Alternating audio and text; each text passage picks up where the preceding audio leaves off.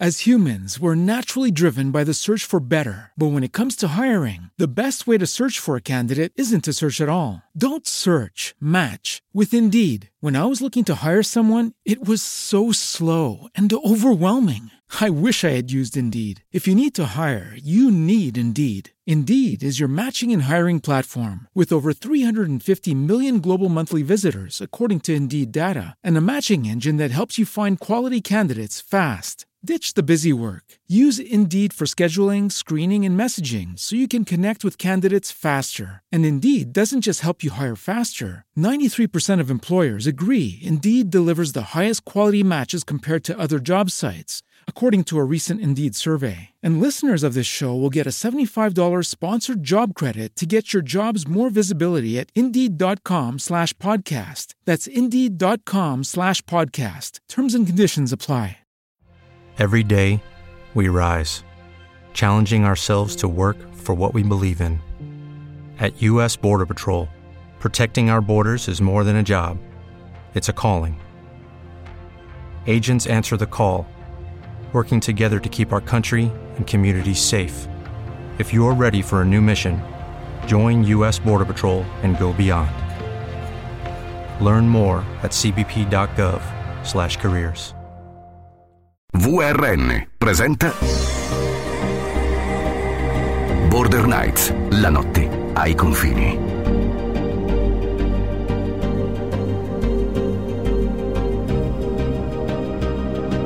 Una voce può raccogliere una vita che a volte sfugge. Una voce può raccogliere una vita che a volte sfugge.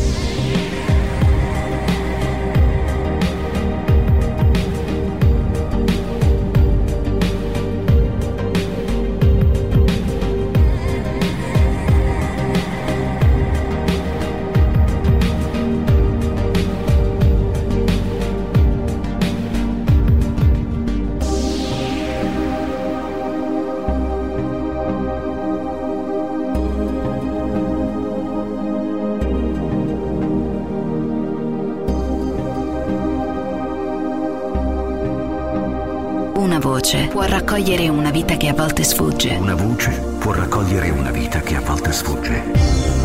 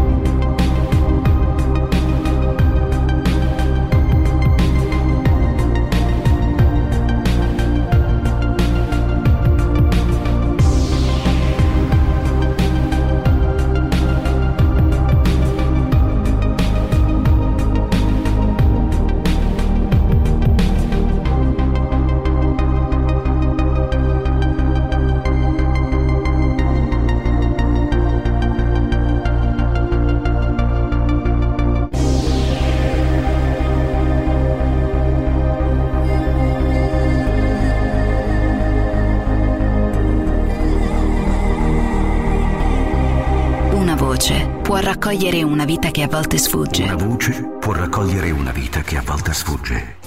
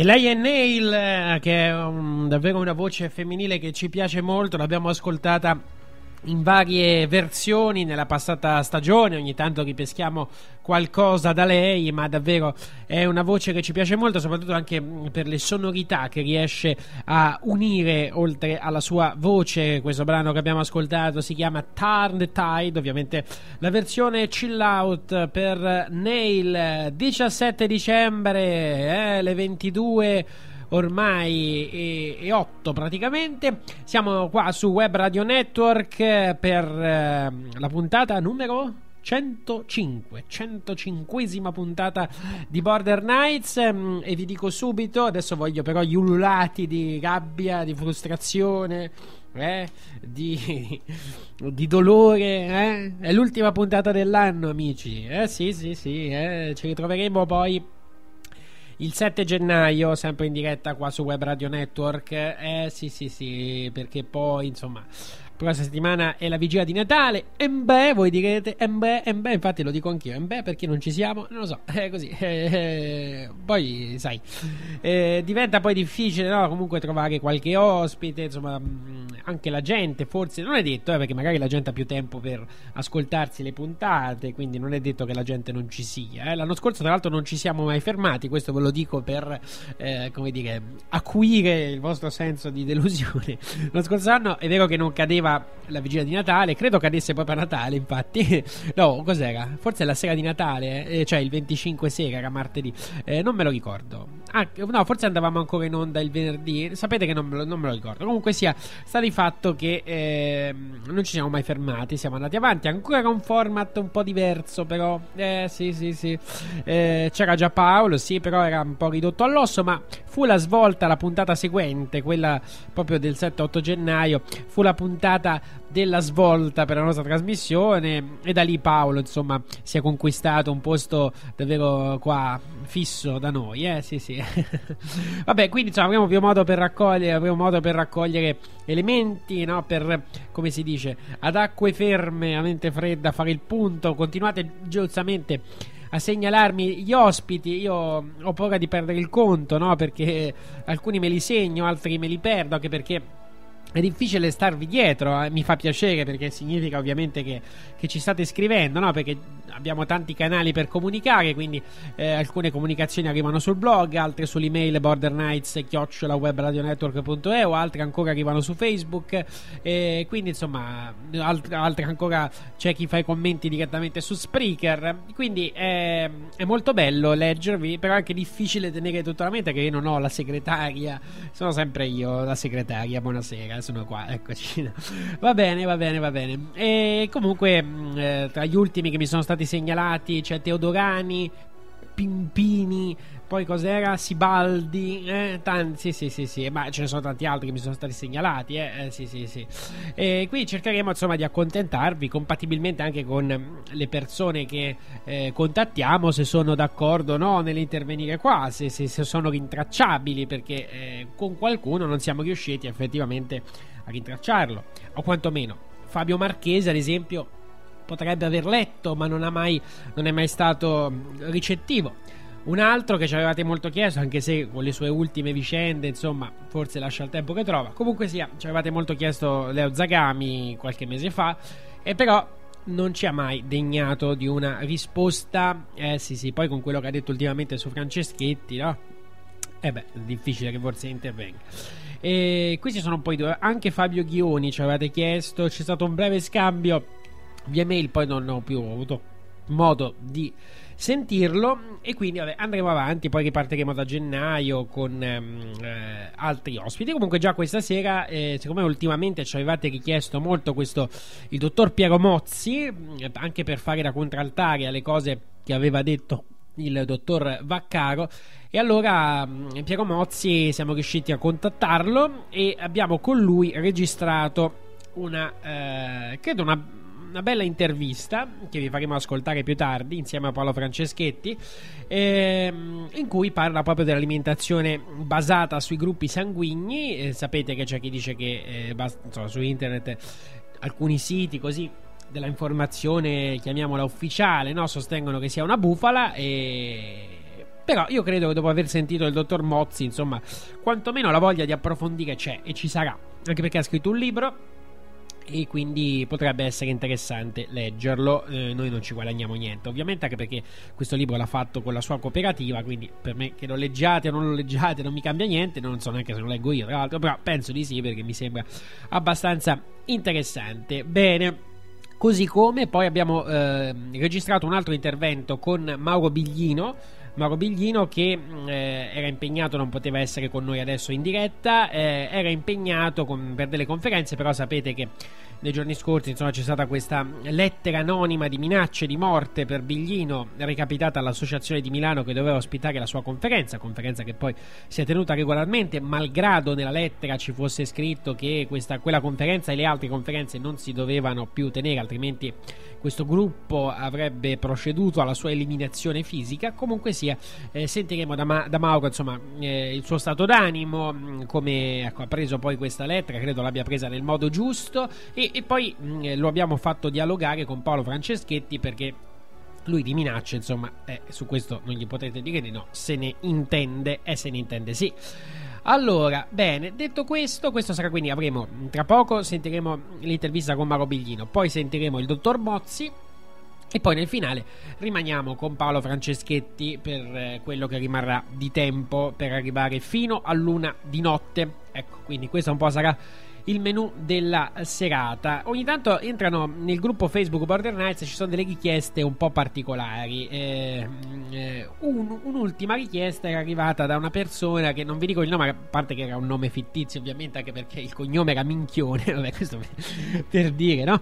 Eh, se c'era Paolo qui, chissà che risate si faceva in questo momento. Ma mm, eh, poi questa persona era iscritta a un gruppo eh, un po' strano, un po' strano dove si regalavano rose, cioè se c'era tutti l'immagine principale era una rosa, eh, il, il come si chiamava questo gruppo? Non me lo ricordo, il, il principe triste, una cosa del genere, che tra l'altro ha migliaia di iscritti, però ci sono degli interventi molto strani. ehm, e un'altra cosa che mi è venuta in mente, forse l'avevate notata, c'era una persona che postava in questo gruppo il brano di Cocciante, no? Bella senz'anima. E allora, siccome sono quelle canzoni molto famose, tra l'altro non è che mi ha mai entusiasmato come brano, comunque sia, eh, non è che uno c'è, c'è stato mai tanto a pensare. Però Bella senz'anima, no? Potrebbe essere un termine. Magari sfondo una porta, ecco, una cosa che è già stata detta e ridetta e stranota, arcinota, non lo so, non, me ne frega niente, non l'ho mai approfondita, però così eh, mi è sembrato che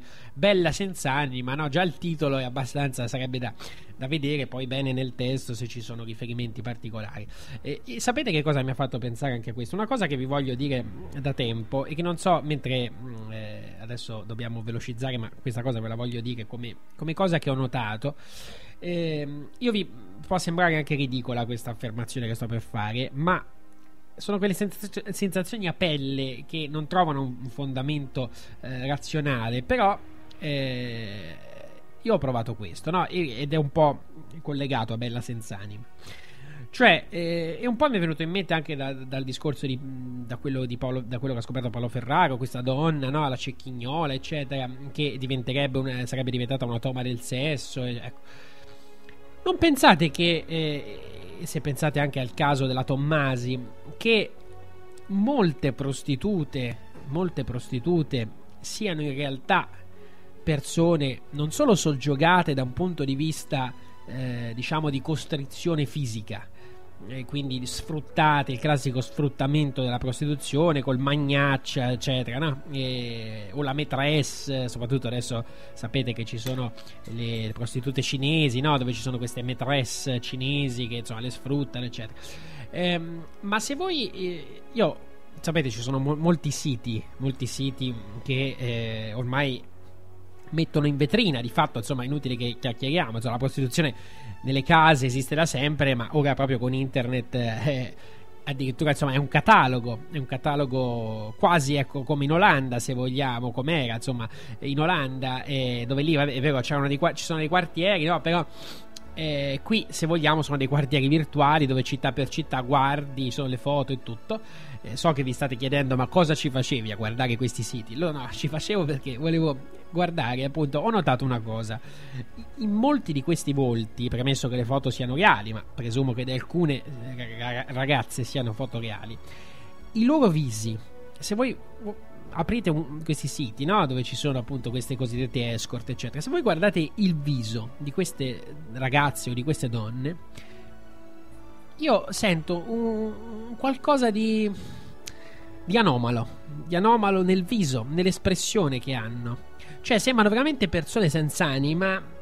Persone che hanno quasi a volte il viso un po' deformato, eh, a volte un ghigno, a volte anche quando si sforzano di, fare, di essere in pose particolari. eh, però io percepisco questo senso di, di non solo di finto, ma proprio di non a volte neanche ora dico la cosa grossa, non umano quasi, non umano, non umano.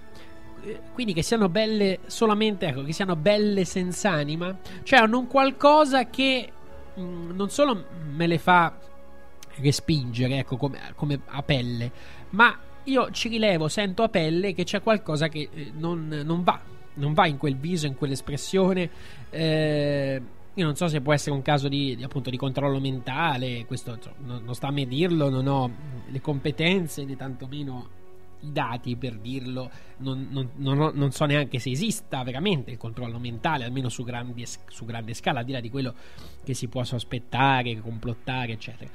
Però fa- fateci caso, ci avete mai pensato anche perché tante ragazze, anche non sfruttate proprio, diciamo, con una presenza di costrizione fisica, eh, ci sono centinaia, centinaia, centinaia di prostitute che ovviamente poi evidentemente soddisfano, anche se non so poi quanto soddisfino veramente chi va con loro, eh, però sono veramente centinaia, migliaia, migliaia, migliaia in tutta Italia che, che- che scelgono di fare questa vita e, allora mi chiedo se quel ghigno, quell'espressione eh, siano il sintomo, il segnale ecco, o, o di un controllo mentale o di belle senza anima. Non lo so, giro a voi questa riflessione che è un po' che vi volevo fare. Allora, adesso, cari amici, prima di ascoltare eh, Biglino, eh, sapete che, mm, sapete, ve lo ripeto se non lo sapete, ma io sono un po' legato, legato da un punto di vista così eh, melodico eh, a, a- a Nick Tempest, che è un giovane cantautore eh, siciliano. Sono legato soprattutto perché l'ho conosciuto quando insomma lui muoveva i primi passi della musica, l'ho conosciuto mai di persona per la verità, sempre a distanza, ma a volte anche a distanza si creano bei rapporti, perché il mio primo esperimento radiofonico fu in un, in- in un gruppo, anzi in un forum che lui creò all'epoca, un uomo grande web radio, che mi ha permesso anche di fare delle cose radiofonicamente pionieristiche insieme a lui nel 2004, quindi sono quelle prime emozioni, i primi vagiti radiofonici che ho fatto con lui, grazie anche appunto al suo forum, e quindi chiaramente ho seguito i suoi passi, abbiamo in comune anche insomma la passione per eh, la melodia, per alcuni mh, cantautori italiani. E, e lui, insomma, da qualche anno è riuscito a sfornare i suoi primi singoli. Qualcuno nel gruppo lo prende in giro, anche se, diciamo, in alcuni casi anche simpaticamente, perché viene a promuovere, insomma, i suoi singoli. E allora, eh, l'anno scorso vi abbiamo fatto sentire un paio dei suoi brani e sono molto felice questa sera di presentare il suo nuovo singolo che si chiama Non sto sognando, che è già disponibile in tutti gli store musicali. Tra l'altro, grazie a Web Radio Network, eh, a Pasquale Oletta, eccetera, eh, questo brano entra anche nella nostra playlist, quindi nel, diciamo nella rotazione musicale quotidiana di Web Radio Network. Però intanto ve lo presentiamo qua in Border Nights, che è sempre un programma di controinformazione, un programma così di mistero, ma che ha sempre un occhio di riguardo ovviamente anche per la melodia, la melodia con cui è nata questa trasmissione. All'inizio era molto melodica, si parlava anche di poesia, eccetera, e poi c'è stata un'evoluzione, ma comunque sia questa nostra origine non la dimentichiamo. E allora andiamo a sentire eh, questo nuovo singolo di Nick Tempest che si chiama Non sto sognando.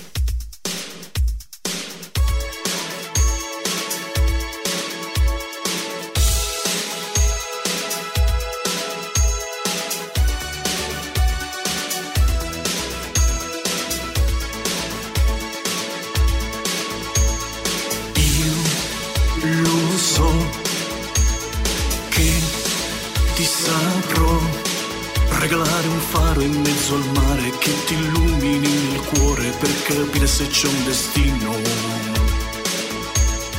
Ti porterò via da qui e berrai quell'acqua di fontana di quell'isola italiana nel Mediterraneo. Non sto sognando, sto parlando di momenti che mai dimenticherò. No, un miraggio, tutto questo voglio averlo soltanto. As humans, we're naturally driven by the search for better. But when it comes to hiring, the best way to search for a candidate isn't to search at all. Don't search, match with Indeed. When I was looking to hire someone, it was so slow and overwhelming. I wish I had used Indeed. If you need to hire, you need Indeed. Indeed is your matching and hiring platform with over 350 million global monthly visitors, according to Indeed data, and a matching engine that helps you find quality candidates fast. Ditch the busy work. Use Indeed for scheduling, screening, and messaging so you can connect with candidates faster. And Indeed doesn't just help you hire faster. 93% of employers agree Indeed delivers the highest quality matches compared to other job sites, according to a recent Indeed survey. And listeners of this show will get a $75 sponsored job credit to get your jobs more visibility at Indeed.com slash podcast. That's Indeed.com slash podcast. Terms and conditions apply. What if you could have a career where the opportunities are as vast as our nation, where it's not about mission statements, but a shared mission? At U.S. Customs and Border Protection, we go beyond to protect more than borders from ship to shore, air to ground. Cities to local communities, CBP agents and officers are keeping people safe. Join U.S. Customs and Border Protection and go beyond for something far greater than yourself. Learn more at cbp.gov/careers. Svegliarmi accanto a te con i capelli spettinati, bevendo un caffè. E guardare come il sole accarezza il mare.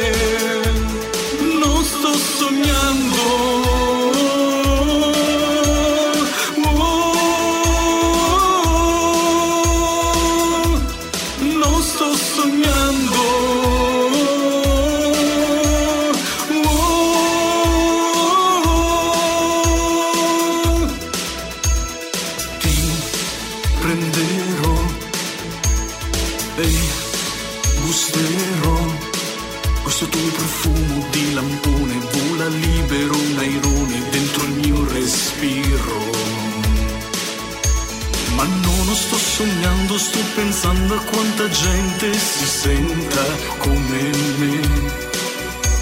Sentendo il cuore battere, poi l'anima combattere per una come te.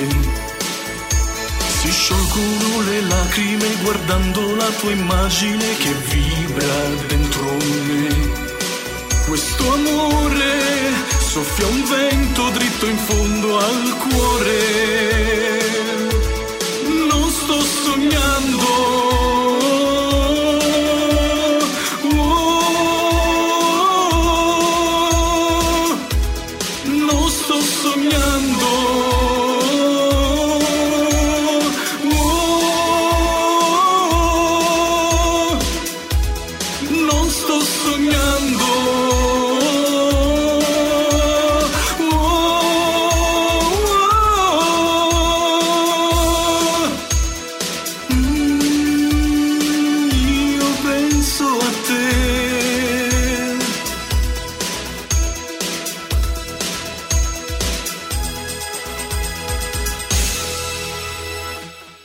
musica di Nick Tempest, Non sto sognando, ci introduce dunque al primo ospite di questa notte. Ritroviamo con piacere Mauro Biglino. Buonanotte Mauro.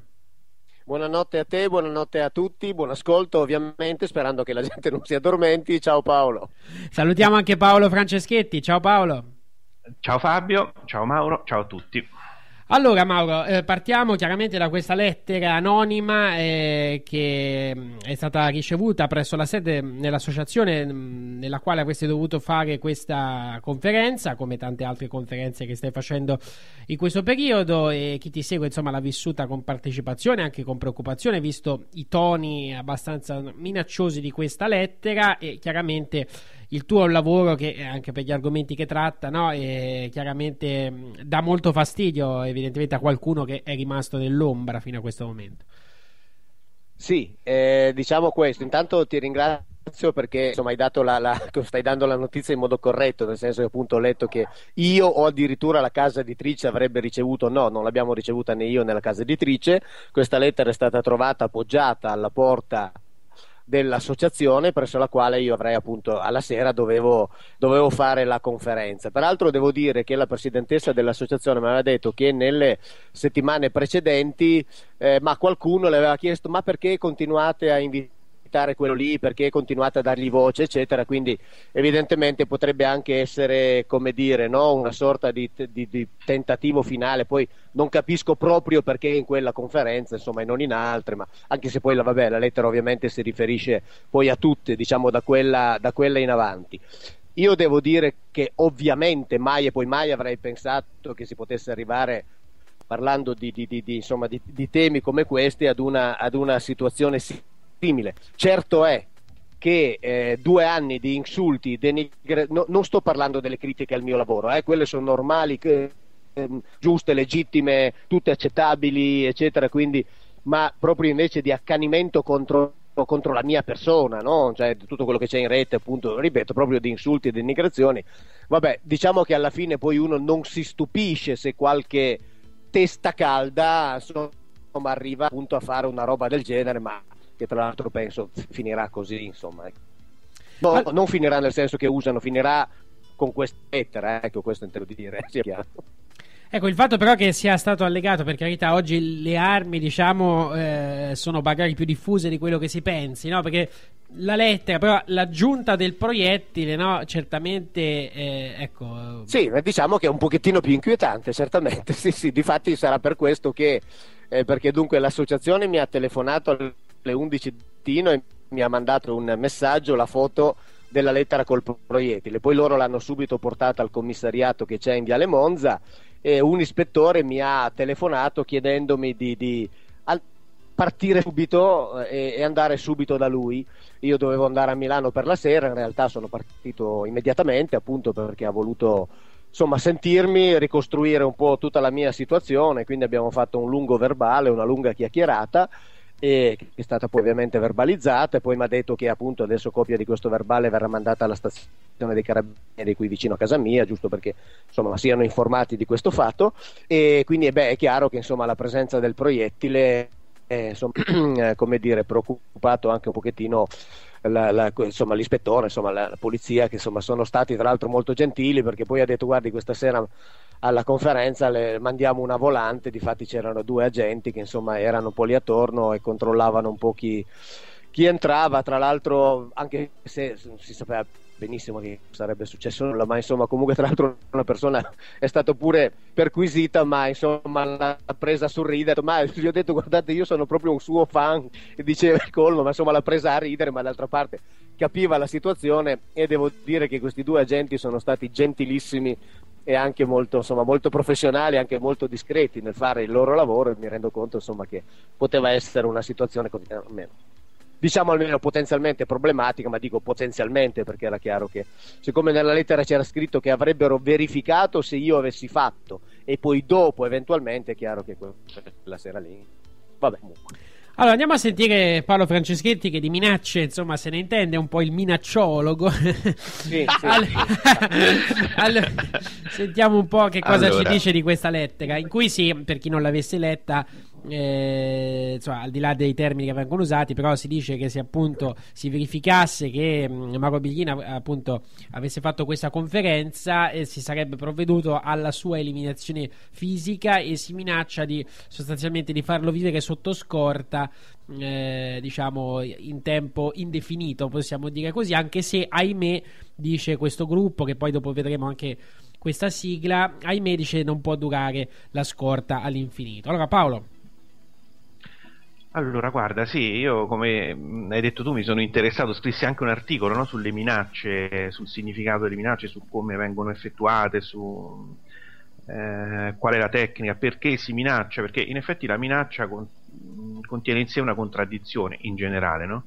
Se io ti voglio uccidere non ti minaccio, Esatto. Eh, soprattutto non firmo la, eh, la minaccia perché? Perché se poi ti succede qualcosa, immediatamente eh, la cosa viene ricondotta a me, no? Quindi paradossalmente adesso questa associazione, posto che sia riconoscibile, perché ho visto la sigla, ma ho visto una sigla simile che è riconducibile a un'associazione cristiana pentecostale, mi pare, però non- non- ovviamente potrebbe non essere la sigla di questi qui. Ma è ovvio che se succede qualcosa a Mauro, immediatamente si va a prendere, mh, cioè a, a individuare diciamo, i possibili mandanti in questa ehm, organizzazione. E allora quindi che senso ha una cosa del genere? Nessuno. Invece in realtà c'è. Normalmente però il senso non è mai quello che appare e a questo proposito ricordo che eh, anche a Solange capitò di eh, trovare un proiettile e eh, dopodiché venne messa sotto scorta e eh, a seguito di eh, ascolta bene qui Mauro perché si può dare Sì, degli sì. spunti eh, per il futuro Sì, ok. eh, venne messa sotto scorta lì dove in precedenza tutto ciò che lei aveva fatto era stato ignorato dagli organi ufficiali competenti cioè denunce, lavori di, di- di qualsiasi tipo che aveva fatto non erano stati assolutamente presi in considerazione Da- dal momento in cui ricevette un proiettile imm- immediatamente scattò attorno a lei un servizio di protezione gli dettero il porto il questore si mostrò interessatissimo alla sua situazione gli dette un sacco di consigli in prima persona eccetera. Però per farla breve dopo mentre era sotto scorta sotto servizio di protezione gli capitarono una serie di cose. Incidenti alla moto a me e a lei e dico a me e a lei perché abitavamo insieme. Eh, in realtà il servizio di protezione era anche a casa mia no? Quindi l'ho vissuto personalmente Eh, ci sabotarono le moto quindi entrando a casa nostra quando c'era il servizio di protezione la trovai una volta avvelenata la portai all'ospedale e eh, la, la fecero rinvenire e quelli del servizio di protezione non credettero all'avvelenamento e a quel punto si innescò una contraddizione. Io, infatti, gli dissi, eh, eh, discutemmo e litigammo ferocemente anche con il capo della Digos all'epoca, che ricordo che presi proprio ad insulti. Eh, perché gli dissi: Scusate, eh, eh, potete anche non credere alla nostra versione, ma siete voi che avete messo il servizio di protezione e noi non l'abbiamo neanche chiesto. Quindi, per quale motivo adesso con l'avvelenamento non credete che sia venuto dall'esterno e pensate che eh, sia, eh, sia una cosa combinata da noi per farci pubblicità? E, mh, dopo qualche tempo eh, capimmo, cioè il servizio di protezione, dunque la- il proiettile era stata messa le stesse persone che ci facevano il servizio di protezione Ah, ecco. e, e non solo, ma anche Beh, l'avvelenamento, tutto quello, che, tutto quello che ne era conseguito veniva dalle persone che ci facevano la protezione. Infatti, nel momento in cui noi capimmo questo, questo il servizio di protezione si dileguò. Non- non- dal, dal- dal giorno in cui capimmo, perché ci, ci venne detto da Sì, Gabriele sì. Carlizzi, ricordo all'epoca, da quel momento il servizio di protezione non si vide più e noi eh, diciamo, siamo stati considerati come inesistenti per questa e allora Sì. quindi abbiamo ben capito a che cosa serviva questo proiettile serviva da una parte a controllare meglio As humans, we're naturally driven by the search for better. But when it comes to hiring, the best way to search for a candidate isn't to search at all. Don't search, match with Indeed. When I was looking to hire someone, it was so slow and overwhelming. I wish I had used Indeed. If you need to hire, you need Indeed. Indeed is your matching and hiring platform with over 350 million global monthly visitors, according to Indeed data, and a matching engine that helps you find quality candidates fast. Ditch the busy work. Use Indeed for scheduling, screening, and messaging so you can connect with candidates faster. And Indeed doesn't just help you hire faster. 93% of employers agree Indeed delivers the highest quality matches compared to other job sites,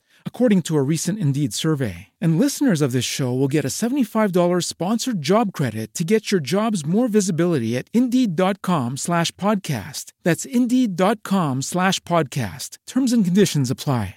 It is Ryan here, and I have a question for you. What do you do when you win? Like, are you a fist pumper? A woohooer, a hand clapper, a high fiver. I kind of like the high five, but if you want to hone in on those winning moves, check out Chumba Casino. At chumbacasino.com, choose from hundreds of social casino style games for your chance to redeem serious cash prizes. There are new game releases weekly, plus free daily bonuses. So don't wait. Start having the most fun ever at chumbacasino.com. No purchase necessary. VGW Group. Void were prohibited by law. See terms and conditions. 18 plus. meglio l'operato di Solange e, quindi, e poi poter più agevolmente fare una serie di operazioni, tra cui anche eh, quella di porre in essere una serie di meccanismi, di, di manovre affinché si potesse dire che Solange era una mitomane e eh, si creava gli eventi da Eh, sola per fare pubblicità. Questo eh, io ho visto la pagina, Mauro, ho visto che tu l'hai presa molto bene, cioè nel senso che la prendi mh, non Sì, anche perché, sai, io, io... Ah no, scusami, finisci pure, scusami.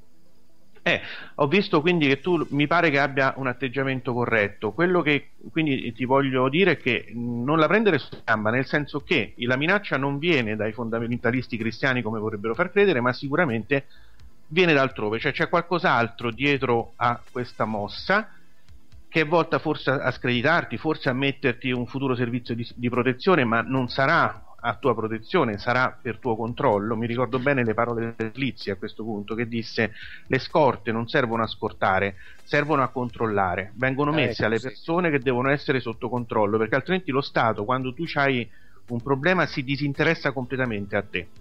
E questo Ah, lo- ecco, l'ho, potuto sì. Capito. sì, l'ho potuto verificare negli anni Fantastico. È assolutamente così. Negli anni è assolutamente così, nel senso che ho visto che testimoni di giustizia, persone in situazioni gravissime, ehm, uomini dello Stato che versavano in gravi difficoltà e gravi pericoli per, i- ehm, per quello che, che affrontavano. Pensiamo, ricordo per esempio il commissario Giuttari quando indagava sul mostro di Firenze, ricordo il commissario, il commissario Mignini quando indagava sul mostro di Firenze, ha fatto inchieste scomode che toccavano poteri forti. Non gli è stato messo un uomo di scorta, nessuno. Non solo, sono stati isolati addirittura. Pensiamo al generale Dalla Chiesa quando andò a Palermo e, e cominciò a effettuare una. Insomma, ci sono esempi storici di, di grande rilievo e ci sono esempi più piccoli di cui mi sono occupato, di testimoni di giustizia, pentiti, eccetera, abbandonati completamente. Quindi, mh, quando lo Stato interviene e ti dà la scorta, vuol dire che ti vogliono fregare, vuol dire che ti vogliono Ok. controllare e ti devono controllare e viene proprio da loro il pericolo. Quindi, eh, occhio perché comunque il pericolo c'è, ma non è quello Sì. che vogliono vedere. Ok, allora dunque diciamo che nella fattispecie di questa situazione, io tra l'altro appunto prendo a atto, poi vabbè ho letto le cose che scrivi, prendo atto appunto di, te- di tutta questa tua esperienza ah, nei confronti della quale io sono assolutamente estraneo perché figurati io no, traduco l'ebraico e racconto ciò che traduco quindi pensa quanto sono lontano da tutti questi mondi. Cioè veramente mi sembra tutta questa una follia ma viviamo in un mondo folle eccetera. Devo dire che quindi per certi aspetti sono fortunato perché non è stata neppure ipotizzata, cioè presa in considerazione l'idea di che peraltro mi avrebbe, cioè, come dire, l'avrei anche, non so, ri- rifiutata perché non- non mi, cioè, mi sembrerebbe tutto così assurdo, tutto così gigantesco, quindi comunque non è stata neppure presa in considerazione. Devo dire che la persona con la quale mi ha parlato è stata una persona con la quale eh, appunto c'è stato un dialogo molto, molto gentile, anche molto soft, nel senso che lui chiedeva a me se ero seriamente preoccupato, cose del genere, quindi io gli davo insomma le mie, le mie impressioni in relazione a tutto ciò che ricevo, eccetera, ma diciamo che per il momento il tutto si è chiuso qui e io ritengo che il tutto si chiuda qui, ecco, molto francamente, insomma.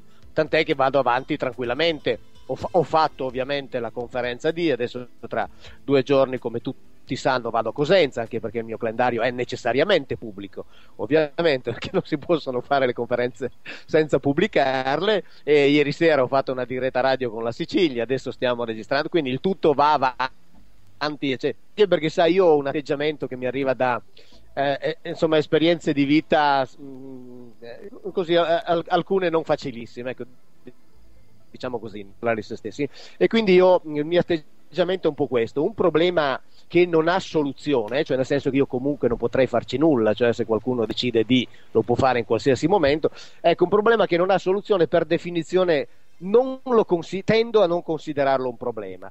Non posso certo farmi condizionare, ma neanche farmi condizionare in termini di atteggiamenti o di paura. Dico perché tanto, qualora, non penso, eh, te lo dico francamente, ma qualora dovesse succedere non potrei farci nulla e quindi eh, comunque non posso fare altro che andare avanti con tutta la serenità possibile e continuare a fare quello che sto facendo e, e proseguire in questo modo insomma però ti, ti- ti- ti- ti ringrazio di queste indicazioni che ovviamente per me rappresentano proprio una novità e devo dire una novità che, che oh, scusate qui c'è il, c'è, c'è il can- eh, una, una novità che insomma mi, mi- mi- così mi, mi stupisce ma ne, ne prendo atto date le tue conoscenze e la tua personale esperienza insomma. Guarda, vorrei concludere con due osservazioni. Posso, Fabio? Vai, vai, vai. Allora, guarda, eh, tu hai detto quindi non, non sono intenzionati a darti la scorta, quindi probabilmente il problema non è quello. Eh, tuttavia ho notato due cose. La prima è che mh, il proiettile, a quanto mi hanno detto due lettori che mi hanno scritto la stessa cosa, pare un proiettile calibro 9 Parabellum, io non me ne intendo, eh, quindi Così mi ho detto anche perché io fisicamente non l'ho visto, no? Perché l'hanno consegnato là e poi l'ispettore non è che me l'ha fatto vedere, ce l'avevano loro e finito. Quindi io, Ok. a, a parte che se anche l'avessi visto non l'avrei riconosciuto perché non so. Cioè. Quindi quello è un proiettile che è in dotazione alle forze dell'ordine. E questo mi è stato detto da, da due o tre persone che mi hanno scritto, sì. Ok, quindi già questa cosa è un'anomalia. Però non è detto perché ovviamente la malavita, cioè chi... Scusa, una- mm, dimmi. Mauro? Pronto? Sì.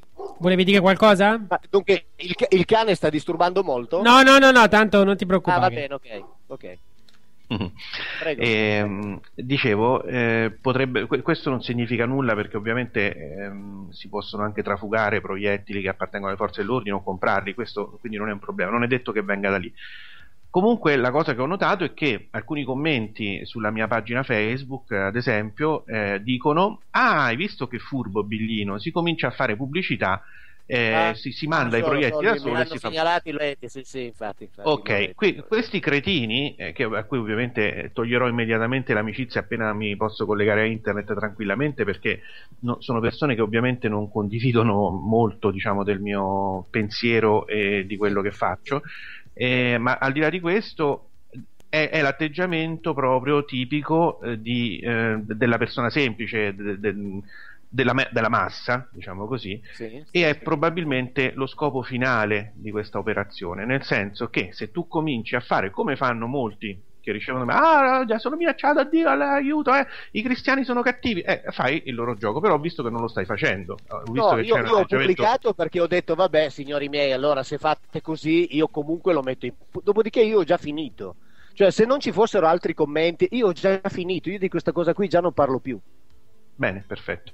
E questo è quello che, che- che devi fare perché quello che vogliono è probabilmente è la, la cosa più probabile di questa vicenda mh, è che vogliano eh, utilizzarla magari insieme ad altre cose che ti potrebbero succedere o, eh, sì, mm, o capitare fra mm, qualche tempo insieme far sì che vedi Biglino si fa pubblicità perché è uno che vuole solo vendere Esatto. libri No, ma Invece io tu- allora ho, ho dato esattamente l'informazione nel ritenuto mio dovere darla proprio perché allora, tutto quel che mi succede di fatto è pubblico. Allora dico bene, e poi tra l'altro non è arrivata a me ma è arrivata all'associazione, quindi c'era anche questo aspetto qui, l'associazione è andata al commissariato eccetera. Quindi l'ho messa quella, ma dopodiché io adesso ogni tanto sto rispondendo a qualcuno eccetera, ma altrimenti per me il discorso è già chiuso, già finito, io sono già tornato alla mia vita normale. Comunque una cosa che ho notato, proprio così qui concludo l'analisi, che la lettera è scritta da qualcuno che comunque il sistema lo conosce, che non sembra il folle delirante, eh, non solo perché altrimenti non manda un proiettile di quel tipo, Sì, perché sì. dice delle cose tra virgolette corrette, cioè eh, te- ti potranno mettere la scorta, ma le scorte prima o poi smettono. Cioè, Beh, mh, eh, sì. è, è come se chi te l'ha mandato comunque conosca, sa come vanno le cose e, e conosca com'è il sistema. Quindi non mi sembra una lettera mh, da sottovalutare, però neanche da sopravvalutare, nel senso esatto, che c'è esatto. l'atteggiamento corretto, che è quello che secondo me stai avendo, a quel punto eh, il loro obiettivo non è raggiunto.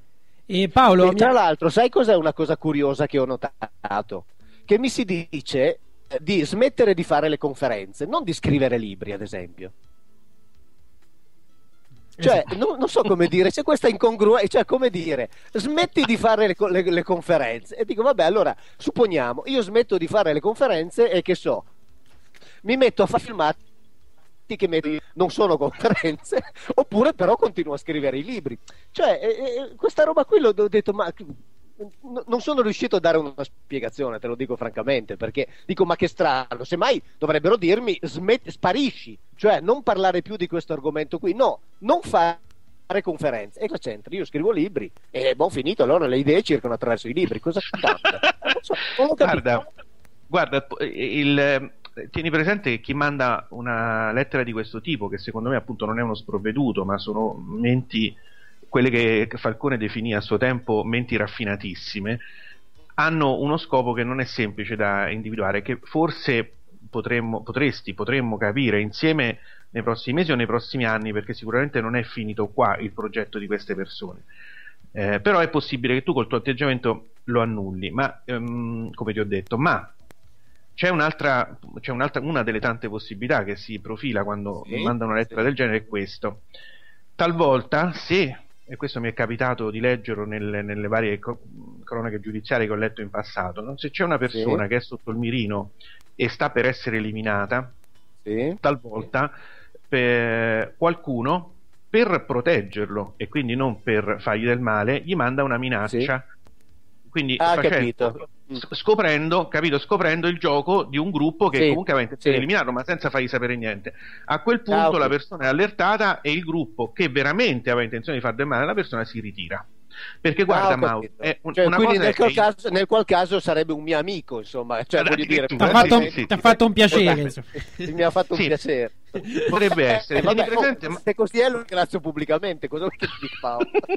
Mauro, tieni presente una cosa, che il tuo lavoro è indubbiamente As humans, we're naturally driven by the search for better. But when it comes to hiring, the best way to search for a candidate isn't to search at all. Don't search, match with Indeed. When I was looking to hire someone, it was so slow and overwhelming. I wish I had used Indeed. If you need to hire, you need Indeed. Indeed is your matching and hiring platform with over 350 million global monthly visitors, according to Indeed data, and a matching engine that helps you find quality candidates fast. Ditch the busy work. Use Indeed for scheduling, screening, and messaging so you can connect with candidates faster. And Indeed doesn't just help you hire faster. 93% of employers agree Indeed delivers the highest quality matches compared to other job sites, according to a recent Indeed survey. And listeners of this show will get a $75 sponsored job credit to get your jobs more visibility at Indeed.com slash podcast. That's Indeed.com slash podcast. Terms and conditions apply. Lucky Land Casino asking people what's the weirdest place you've gotten lucky? Lucky? In line at the deli, I guess? Aha, in my dentist's office.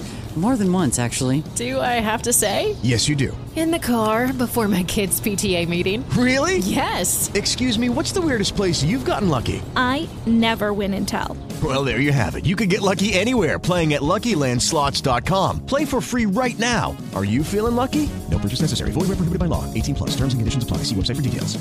scomodo. Quindi che ci sia qualcuno che eh, sicuramente eh, ti odia a morte, possa arrivare a gente, a, a Questo, gesti questo mi anche estremi. Ecco, sicur- sicuramente ci può essere, ci può essere. Quindi eh, nel caso tuo, quando uno fa un lavoro come il tuo, il problema non è, non c'è quando c'è la minaccia, il problema c'è quando è tutto calmo. In Sì, questo sì, eh. momento tu sei tranquillo perché ti hanno dato una minaccia eh, chiara e di conseguenza vuol dire che non ci sono pericoli imminenti, proprio perché questa lettera, vo- voluta o no, comunque in qualche modo ti protegge. Però che tu sia molto odiato e che sicuramente c'hai dei gruppi che v- volentieri ti farebbero fuori, beh, quello insomma è abbastanza ovvio. Ci sono sicuramente centinaia di persone che quando morirò stapperanno bottiglie di spumante, su questo non ci sono dubbi.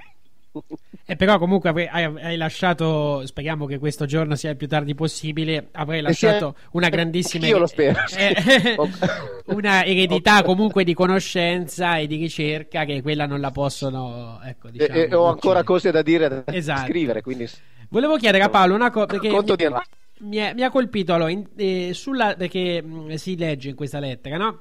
Ehm, stanchi delle sue idee e del mero tentativo di plagiare le genti con le sue teorie al limite della follia, la esortiamo a sospendere qualsiasi conferenza a partire da quella di giovedì. E qui c'è la data in forma numerica, però il formato della data non è un formato italiano, no? È un formato più, diciamo, del mondo anglosassone perché mettono prima il mese eh, cioè c'è scritto 12 13 2013 quindi prima il mese poi il giorno e poi l'anno questa cosa mi ha un po', mi ha un po' colpito. Eh, seconda cosa è che prima parla al plurale cioè si par- eh, sembra che sia un gruppo.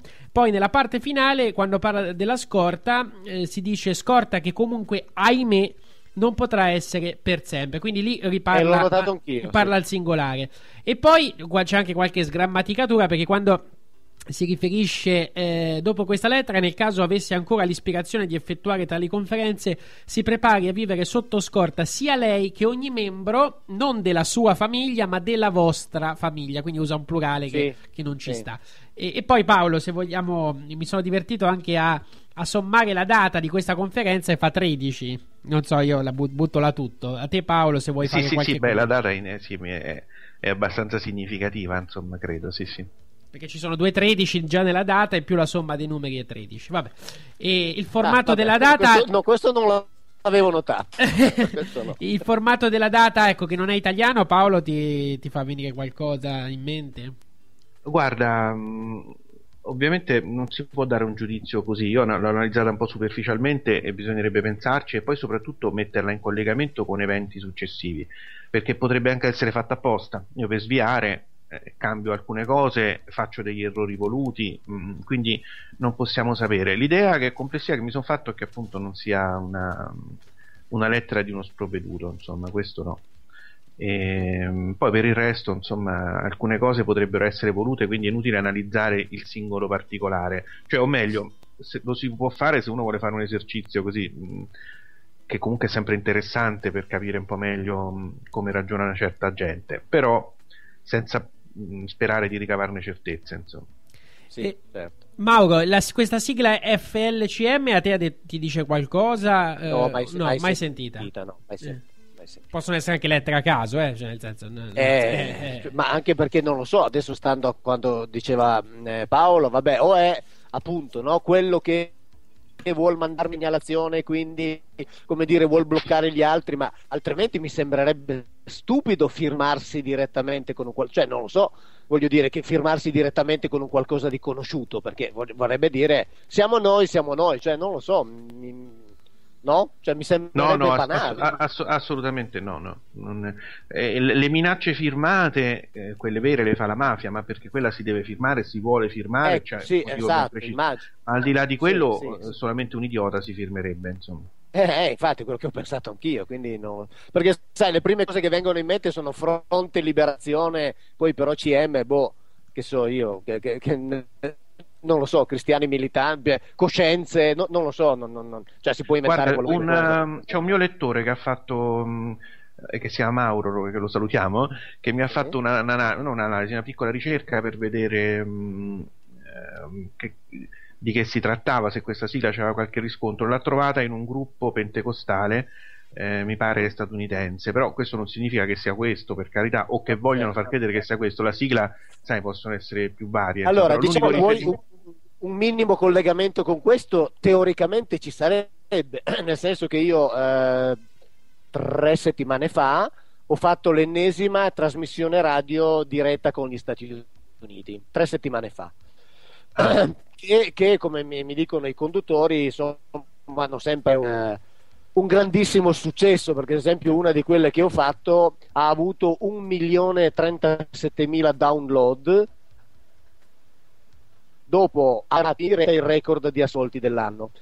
Quindi teoricamente, teoricamente, se vogliamo, insomma, in termini temporali, un collegamento qualora si trattasse di un gruppo di quel genere, un, un collegamento ci potrebbe essere perché appunto adesso non ricordo esattamente la data, ma insomma la sera che ho fatto la conferenza CRIE, poi nella stessa notte ho fatto questa diretta di due ore con gli Stati Uniti, che è una- un network che va in diretta da New York a Los Angeles e so che a, a- a un certo punto il conduttore e il produttore, mentre c'era una pausa, leggevano li- li- li- insomma, i nomi delle nazioni da cui c'erano ascoltatori in diretta, era veramente una roba straordinaria. Quindi teoricamente, allora adesso che mi dici questo, teoricamente un collegamento temporale ci potrebbe essere, ecco, però non lo so.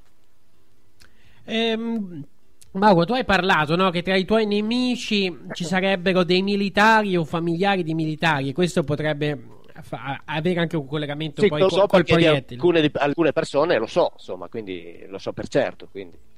Ok. Senti, Mauro, adesso eh, parlando invece. Quella non è, non è una cosa, cioè è proprio una cosa che so, cioè in mente il, il nome e i cognomi. Ecco, quindi- Cioè, di persone che ti hanno manifestato ostilità, diciamo così. Sì, cioè, sì, sì, di- sì, ostil- sì, diciamo ostilità è un eufemismo. sì, ah, ecco, ok, ok. Eh, senti, Mauro, adesso volevo parlare un attimo del tuo ultimo libro. eh, La Bibbia non è un libro sacro. Sì, Ecco, eh, nel quale no, tu prosegui ecco, questo, tuo, questo tuo lavoro. In sostanza, tu ci dici che questa è soltanto una delle varie Bibbie, diciamo, possibili e che eh, non solo non sappiamo eh, chi e quando sia stata scritta, ma ce ne sono poi, ci sarebbero altri libri che sono scomparsi. Scusa un attimo, mi stanno chiamando, chiudiamo. Sì. Ah, sì, esatto, sì, e sono tra l'altro citati nelle Bibbie che abbiamo in casa. Quindi, cioè, sappiamo che c'erano, non perché ce lo inventiamo, ma perché in tutte le Bibbie che abbiamo in casa, diciamo, gli autori biblici citavano quei testi che quindi ovviamente erano conosciuti ed erano evidentemente anche ritenuti credibili, tanti casi, ma che nel frattempo sono, diciamo, non sono più disponibili. ecco. Ecco, in una delle parti tu dici in sostanza che noi siamo una specie di organismi geneticamente modificati. Sì, Ecco, perché? Questa è una, una una ipotesi che mh, mi pare venga fuori in modo abbastanza chiaro eh, dalla dall'Antico Testamento, viene fuori in modo abbastanza chiaro anche da eh, racconti di, di- di- di popoli un po' sostanzialmente di tutti i continenti della Terra e in questo caso anche, appunto c'è una, dal mio punto di vista ovviamente, una ulteriore conferma del fatto che la Bibbia è uno dei tanti libri che l'umanità ha scritto nel corso della sua storia, eh, è uno dei tanti libri che raccontano in sostanza la stessa storia, cioè di individui che sono intervenuti e hanno fatto l'uomo, ma nel senso che l'hanno veramente fabbricato. E l'hanno fabbricato utilizzando parte de- del loro, quello che noi oggi chiamiamo patrimonio genetico. Tra l'altro, nel libro lì ho pubblicato appunto una prima parte, un piccolo stralcio, qualche paginetta di uno studio di un biologo molecolare che è un ricercatore associato al King College London, che eh, mi dice, con lui ma siamo in corrispondenza da più di un anno ormai, che mi dice appunto che se per caso fossero vere le ipotesi che io vado formulando ovviamente come, appunto, come ipotesi appunto, perché le prove non le abbiamo, eh, beh, la genetica troverebbe spiegazione eh, e risposta a domande che al momento non ce l'hanno. Tra l'altro mi mandano, mi arrivano articoli ehm, eh, di eh, come dire, lavori condotti dai genetisti ufficiali che stanno trovando una quantità di mutazioni genetiche avvenute circa nel, 4000, nel genoma umano nel 4500 a.C., che è esattamente il periodo in cui io colloco su base di altri dati, perché io non sono un genetista, quindi da quel punto di vista non posso fare altro che leggere ciò che scrivono altri, io colloco la vicenda di Adamo ed Eva.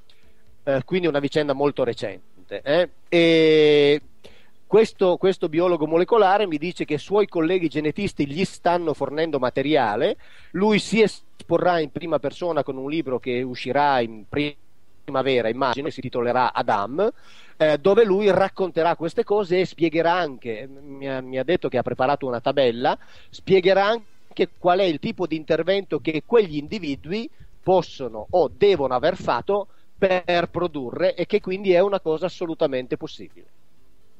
Ecco, la storia del peccato originale allora che cosa sarebbe? Beh, la storia del peccato originale, inteso come tale, è una el- pura elaborazione teologica.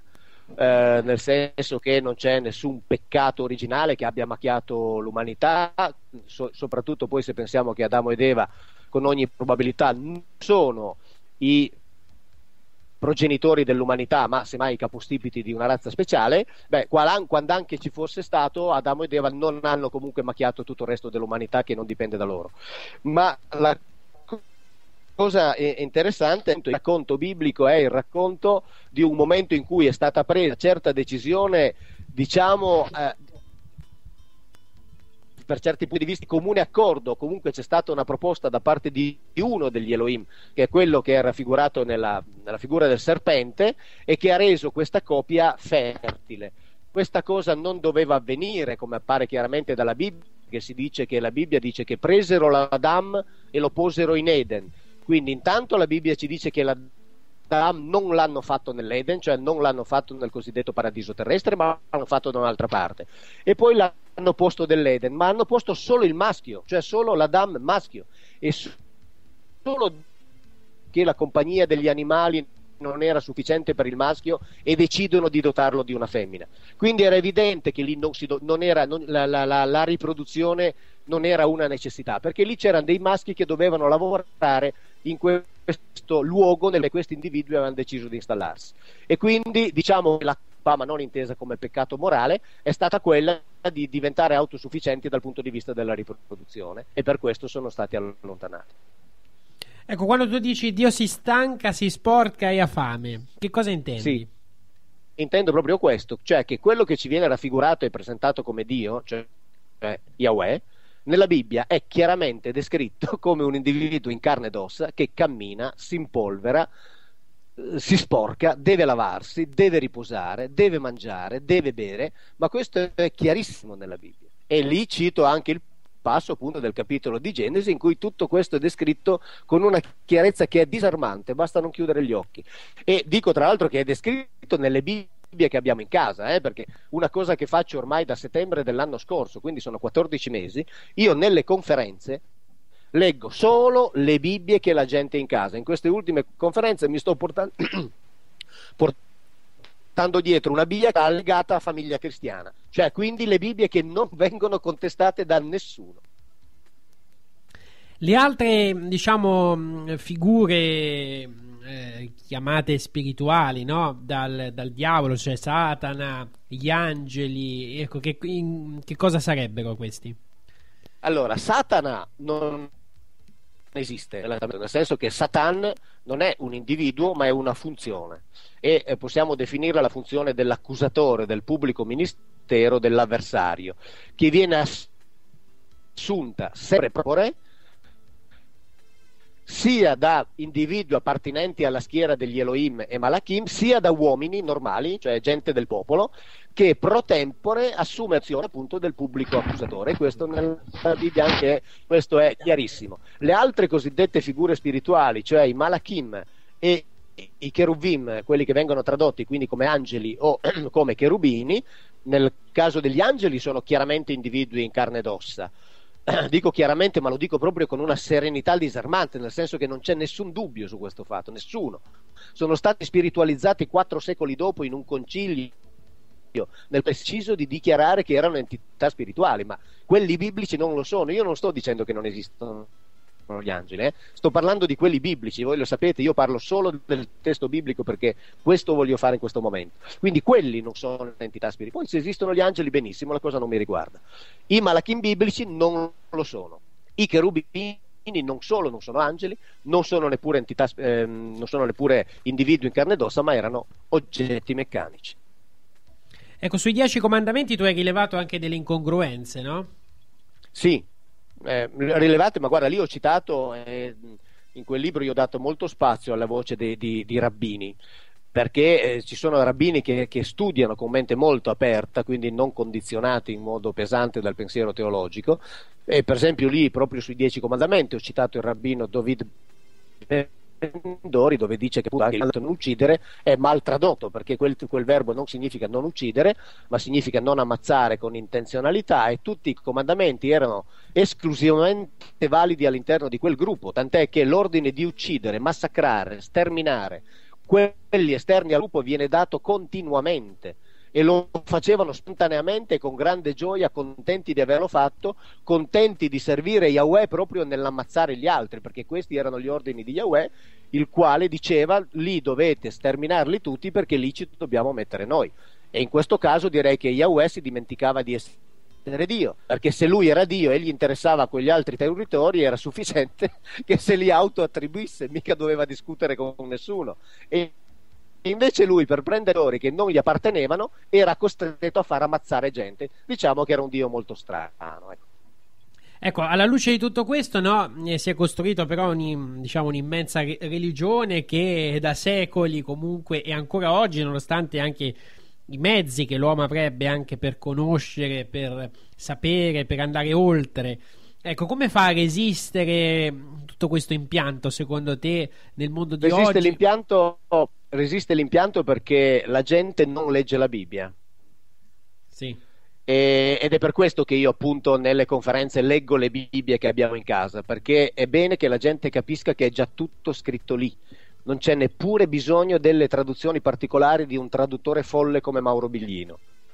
È già tutto scritto lì. Poi se qualcuno vuole leggere i miei libri libri, ovviamente sono contento, ma intanto che la gente comincia, perché è tutto scritto con una chiarezza che è disarmante e il problema vero è che la Bibbia è stata coperta da coltri di nebbia e di mistero purché non si capisse ciò che c'è chiaramente scritto. Perché se si capisce ciò che c'è chiaramente scritto su quel libro non si costruisce nulla, perché non si può costruire nulla, come dico da tre anni si può solo fare finta che. Eh già. Allora, eh, Paolo, vuoi chiedere qualcosa? No, chiedere no. Mm, voglio solo aggiungere a quello che dice Mauro, eh, o meglio, non è un'aggiunta, insomma, è un, una mia esperienza, un ringraziamento pure a Mauro, perché da, è da quando ho letto i, i suoi primi libri che un bel, un bel, giorno ho detto: Senti, questa Bibbia bisogna leggerla. Insomma, cioè, certo, quindi l'ho letta tutta, cosa che normalmente nessuno fa, ed è lì che mi sono accorto che ha perfettamente ragione Mauro cioè, basta leggerla per capire che mh, ci hanno preso in giro per, uh, per secoli, sostanzialmente. Perché eh, la Bibbia non è un libro sacro, perché per libro sacro si intenderebbe un libro in cui ci sono dei precetti per eh, congiungersi a Dio, diciamo così, e per eh, trovare una propria strada spirituale. No?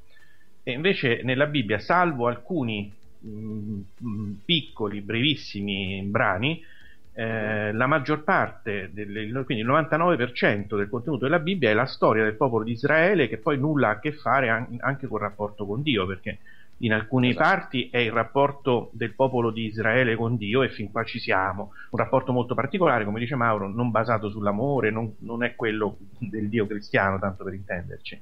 Eh, esatto. eh, però soprattutto l'80% della Bibbia non ha proprio niente a che vedere proprio con Dio, nel senso che sono storie di re che si sono succeduti, che si sono traditi, che eh, poi si è sposato Tizio, poi si è sposata Caia, poi t- tutta una serie di, di- di cose che non c'entrano proprio nulla con Dio. E, e quindi non è un libro sacro e c'ha ragione su questo. Non ci sono diciamo, eh, contenuti teologici di qualche tipo o contenuti in cui la persona possa in qualche modo migliorare la propria vita e trovare la propria unione con Dio, anzi, casomai trova la disunione, perché quando uno lo legge dice ok, se questo è il Dio a cui io mi devo rifare, tanti saluti e certamente cambio religione, insomma. E, mm, e però ecco, di questo devo ringraziare Mauro. Scrivo, sottoscritto. Bene, io ringrazio molto Mauro Biglino che è stato con noi. Ovviamente, buon proseguimento con le tue conferenze. Posso, fa- Sì. Fabio, posso fare una considerazione personale? Ma Certo. perché è proprio una cosa che mi viene spontanea così. Tu sai, e quindi puoi testimoniare, che due minuti prima no, di, di iniziare questo tu mi hai chiamato e io ti ho chiesto ma che cos'è che avviene oggi? Perché non lo sapevo. Sì, è vero, è Cioè, vero. Non sapevo che avremmo registrato questa trasmissione, non sapevo di che cosa avremmo parlato ed è venuta fuori, grazie a Paolo e, e a te ovviamente, una trasmissione stupenda, di una spontaneità incredibile che mi è piaciuta ta- tantissimo. Quindi ringrazio davvero. Eh, noi siamo abituati, lo sappiamo fare solo così. Grazie, Mauro, buon proseguimento Grazie davvero. a voi, Grazie. ciao, ciao, ciao a tutti. Ciao Mauro, ciao. Ciao, ciao Paolo, ciao.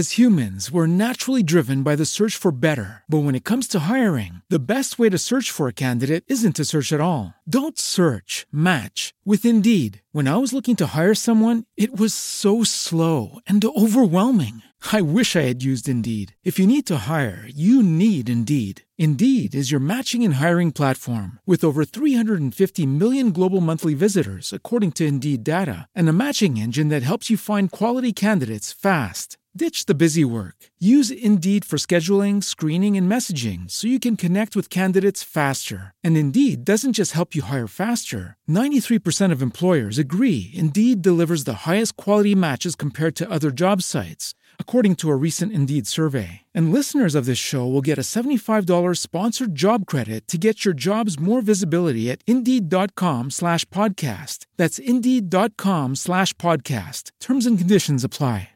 With Lucky Land slots, you can get lucky just about anywhere. Dearly beloved, we are gathered here today to. Has anyone seen the bride and groom? Sorry, sorry, we're here. We were getting lucky in the limo and we lost track of time. No, Lucky Land Casino, with cash prizes that add up quicker than a guest registry in that case, I pronounce you lucky. Play for free at LuckyLandSlots.com. Daily bonuses are waiting. No purchase necessary. Void were prohibited by law. 18 plus. Terms and conditions apply. See website for details.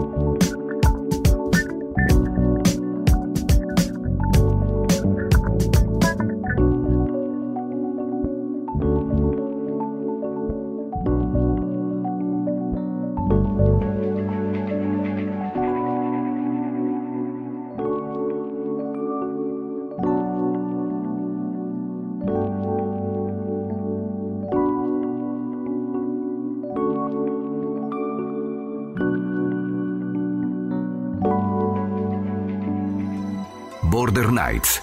La notte ai confini.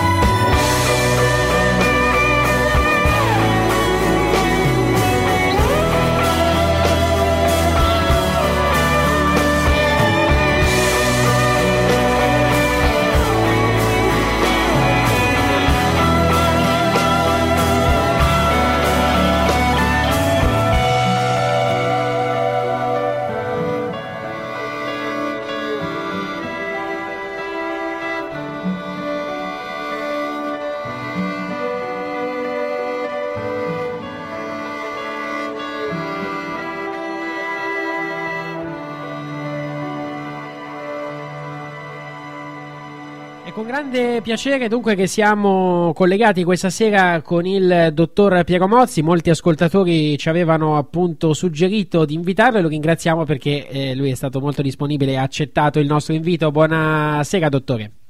Sì, buonasera a lei e buonasera a tutti gli ascoltatori.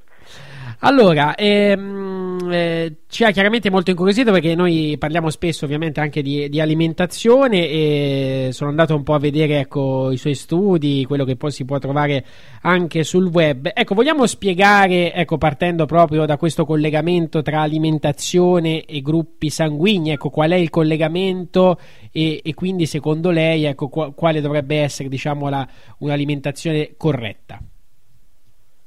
E il collegamento è che ogni essere vivente è dotato di un sistema immunitario e ogni essere vivente deve praticamente eh, tollerare ecco, le sostanze che introduce. Se queste sostanze che introduce sono tollerate, sono benefiche, vanno bene, creano un buono stato di salute e servono per, per eh, il suo sviluppo, servono per avere forza, energia e tutto quanto. Se le sostanze che uno introduce non sono tollerate, lì cominciano, possono manifestarsi insomma, delle forme patologiche e cominciare ad avere poi delle malattie. Quindi è molto molto elementare, quello anche con, a, livello, a livello del regno vegetale. Se una pianta viene, viene allevata con il giusto terreno, con il giusto concime, la pianta si sviluppa bene, sta bene se alla pianta vengono date delle sostanze che sono contrarie al sistema immunitario che anche le piante hanno, eh, praticamente la pianta si ammala e poi deperisce e non si sviluppa bene, può addirittura morire. Ecco, ho letto delle sue interviste, lei dice in sostanza che è sparita la, la selezione naturale, diciamo così. E... Ah beh, questo qua, soprattutto in Occidente, è sparita completamente.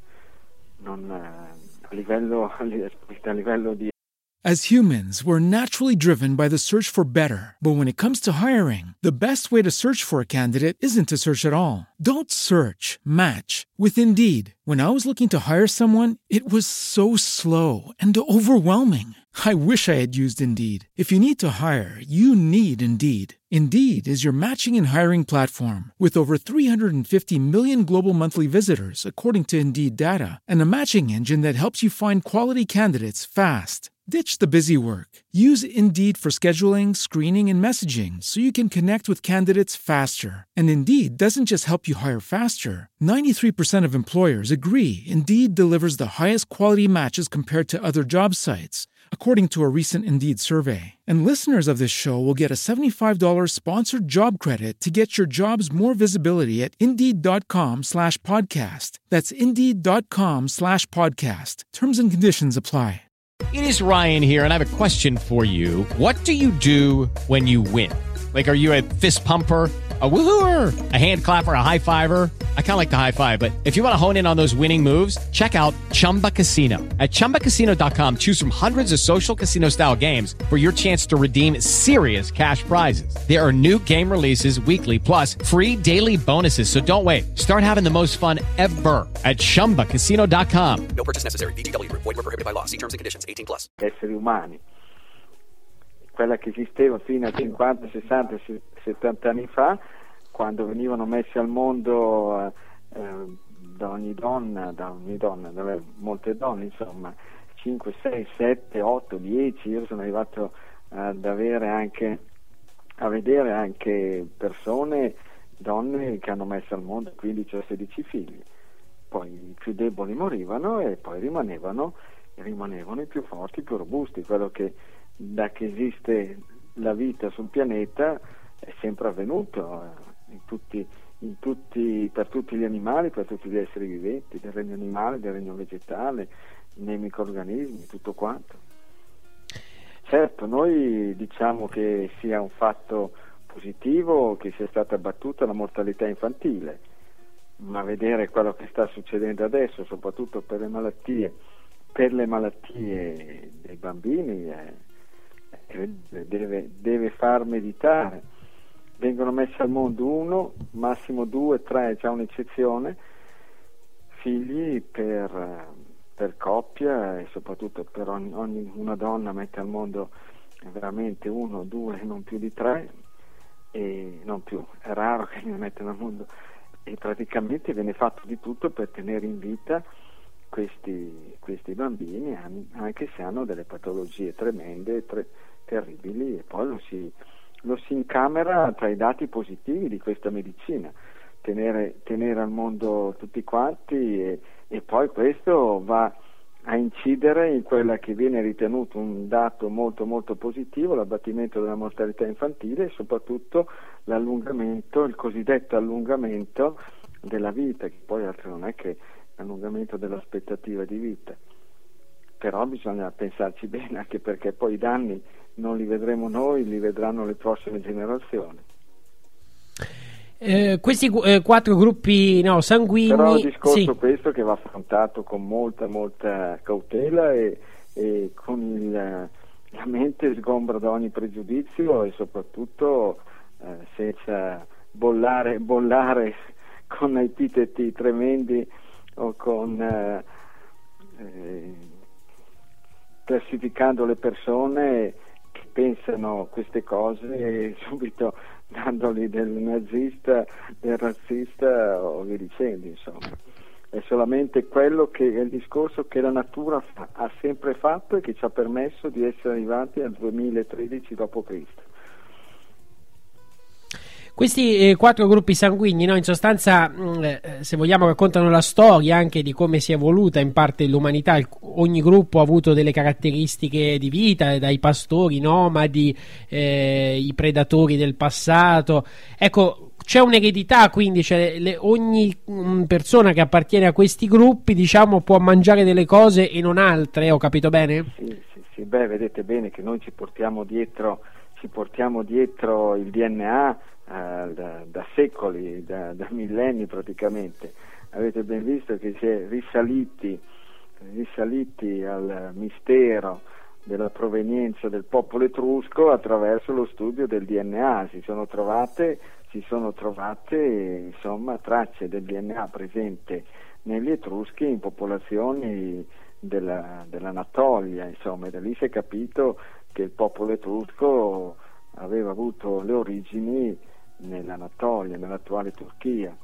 Quindi la genetica ha aperto, aperto sia in senso positivo che magari anche in senso negativo tante tante nuove strade che fino a pochi decenni fa non era possibile percorrere. E certamente ogni essere umano è programmato per, per eh, tollerare determinate sostanze ed è programmato per non tollerarne altre. Non siamo, non siamo, come ci è stato fatto credere da una branca della medicina attuale, che tutto si giochi con le chilocalorie, senza considerare da dove provengano queste chilocalorie. Ecco, tutti gli esseri viventi mangiano in base al loro sistema immunitario. Prima veniva capito attraverso la grande esperienza che veniva tramandata di generazione in generazione, ma anche attraverso eh, l'olfatto, il gusto. Vedete bene cosa succede per gli animali, no? prima, prima di mangiare qualcosa lo annusano, lo, lo guardano bene e sono sempre molto, molto attenti e poi lo introducono. Se voi guardaste cosa fanno anche eh, animali molto simili agli uomini, insomma, che sono come le capre o le pecore, che a noi sembrano diversissimi, ma dal punto di vista genetico siamo quasi, siamo quasi uguali, non dico al 100%, ma quasi quasi, saremo simili al, al 98%, il che vorrebbe dire essere quasi quasi identici. E prima di mangiare qualcosa sono molto molto diffidenti, eh. l'annusano e se va bene va bene, se non va bene tirano dritti e vanno a mangiare qualcos'altro. Ecco, sulla una delle domande che viene fatta spesso, no, riferita alla carne, tra l'altro qualche settimana fa abbiamo avuto ospite Valdo Vaccaro, non so se, se lo conosce, eh, che lui su questo è molto intransigente, dice che per il tipo di sangue che l'uomo ha e per anche come è fatto proprio il corpo da un punto di vista organico, la carne eh, non va bene per l'uomo. Ecco, eh, lei invece che cosa ne pensa? Ah, bisognerebbe chiedergli come ha fatto a sopravvivere per migliaia e migliaia di anni il popolo dei nativi d'America, chiamiamoli pelle rossa, i cosiddetti indiani d'America, che non hanno mai coltivato niente, mangiavano carne di bisonte, di animali a tutto spiano. E come hanno fatto allora tutti i popoli, eh, tutti i popoli eh, eh, che sono vissuti da, nei, nei millenni precedenti. Forse si è sbagliato un po', si sta sbagliando un po' quel signore, io non lo conosco. L'unica cosa che l'uomo non ha mai mangiato sono stati invece il latte, lo yogurt e i formaggi. Questi sì che non hanno mai fatto parte della storia dell'alimentazione umana. Ma secondo voi Gli uomini che cosa mangiavano in origine? Visto che non potevano coltivare, che non avevano gli strumenti. Non potevano, non potevano certamente avere a disposizione tutta la possibilità di far arrivare le merci e gli alimenti da ogni parte del pianeta come avviene adesso. Mangiavano quello che trovavano. Se l'immagina un po' quel signor Vaccaro che cosa succedeva ai popoli del nord del pianeta. In Siberia che cosa mangiano nel nord della Siberia? Come potevano sopravvivere se non avessero mangiato la carne e il pesce? Le renne. Se non avessero avuto a disposizione le renne, come avrebbero potuto sopravvivere? Lo stesso in Lapponia, i Lapponi, come avrebbero potuto vivere? E come potuto, come potrebbero vivere i popoli della Groenlandia? Non sono tantissimi, ma che mangiavano, che mangiavano le foche a colazione, a pranzo e a cena. Adesso l'Europa fa in modo che non possano più cacciare le foche, quindi sono mantenuti, sono mantenuti eh, a spese dell'Unione Europea e mangeranno le schifezze e le porcherie che, che l'Unione Europea gli rifila. E forse bisogna pensare un po' prima di tranciare dei giudizi, certo. La carne viene tacciata di essere fonte di ogni tumore, di ogni male, di ogni guaio. Ma se andassero a vedere lo sviluppo dei tumori, scoprirebbero che questi tumori si sviluppano soprattutto dove ci sono i forti mangiatori di cereali, di cereali col glutine e i forti mangiatori di latte, yogurt e formaggio. Quindi anche i cereali sono negativi, quindi. Ah, per i cereali basta andare a vedere dove si stanno sviluppando molto i tumori al polmone. I popoli d'Oriente, che sono dei fumatori accaniti, hanno praticamente un'infinità, ma dico un'infinità, di tumori polmonari in meno rispetto ai popoli occidentali. È che in Oriente non sanno che cosa sia il glutine e invece in Occidente sappiamo benissimo che cos'è il glutine, che fa parte dell'alimentazione pressoché quotidiana di gran parte, gran parte dei, popoli, dei popoli occidentali. Senza contare la, l'anemia mediterranea. Vi siete mai chiesti come mai si è sviluppata nel bacino del Mediterraneo e altrove quasi non c'è? Perché l'anemia mediterranea eh, è causata essenzialmente dall'uso dei cereali con il glutine, di cui i popoli del Mediterraneo si sono sempre nutriti. Ehm, I cibi, ecco, sul cotto crudo, ecco, ci sono delle differenze eh, anche riferito alla comunque, carne stessa. Comunque non bisogna mai andare per dogmi, bisogna vedere che cosa succede. Se le persone vogliono fare ricerca, vogliono cercare la causa delle malattie, non devono tranciare dei giudizi, la carne fa male, il latte fa male, eh, il frumento fa male, il riso fa, be- fa bene o via dicendo. No, si tratta di vedere, verificare. Si, si studiano i comportamenti alimentari delle persone, si vede che patologie sviluppano, si tolgono determinati alimenti, ne introducono altri e si vede che cosa succede. Questa è una ricerca cosiddetta scientifica che dovrebbe essere considerata scientifica. Eh, vede bene, vedete bene adesso che cosa succede. Voi andate in qualsiasi reparto ospedaliero dove viene trattata qualsiasi tipo di malattia.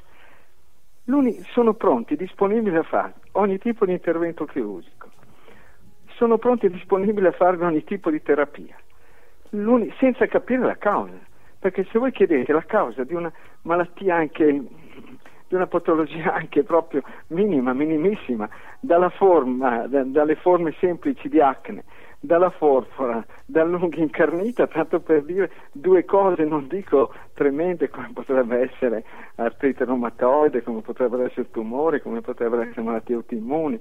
With the Lucky Land slots, you can get lucky just about anywhere. This is your captain speaking. Uh, we've got clear runway and the weather's fine, but we're just going to circle up here a while and uh, get lucky. No, no, nothing like that. It's just these cash prizes add up quick. So I suggest you sit back, keep your tray table upright, and start getting lucky. Play for free at LuckyLandSlots.com. Are you feeling lucky? No purchase necessary. Void where prohibited by law. 18 plus terms and conditions apply. See website for details. Judy was boring. Hello. Then Judy discovered ChumbaCasino.com. It's my little escape. Now Judy's the life of the party. Oh, baby, Mama's bringing home the bacon. Whoa, take it easy, Judy. The Chumba life is for everybody. So go to ChumbaCasino.com and play over 100 casino style games. Join today and play for free for your chance to redeem some serious prizes. ChumbaCasino.com. No purchase necessary. Void where prohibited by law. 18 plus terms and conditions apply. See website for details.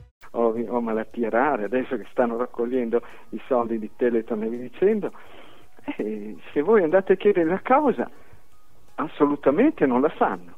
Se però voi provate a dire, ma per caso non è che il cibo c'entra in qualche modo? La risposta che vi sentite dire no, no, no, no, quello non c'entra assolutamente. E potete mangiare di tutto. Però se, loro, se voi chiedete la causa, loro non la sanno. E comunque sono pronti proprio a dire che assolutissimamente l'alimentazione è fuori dalle possibili cause.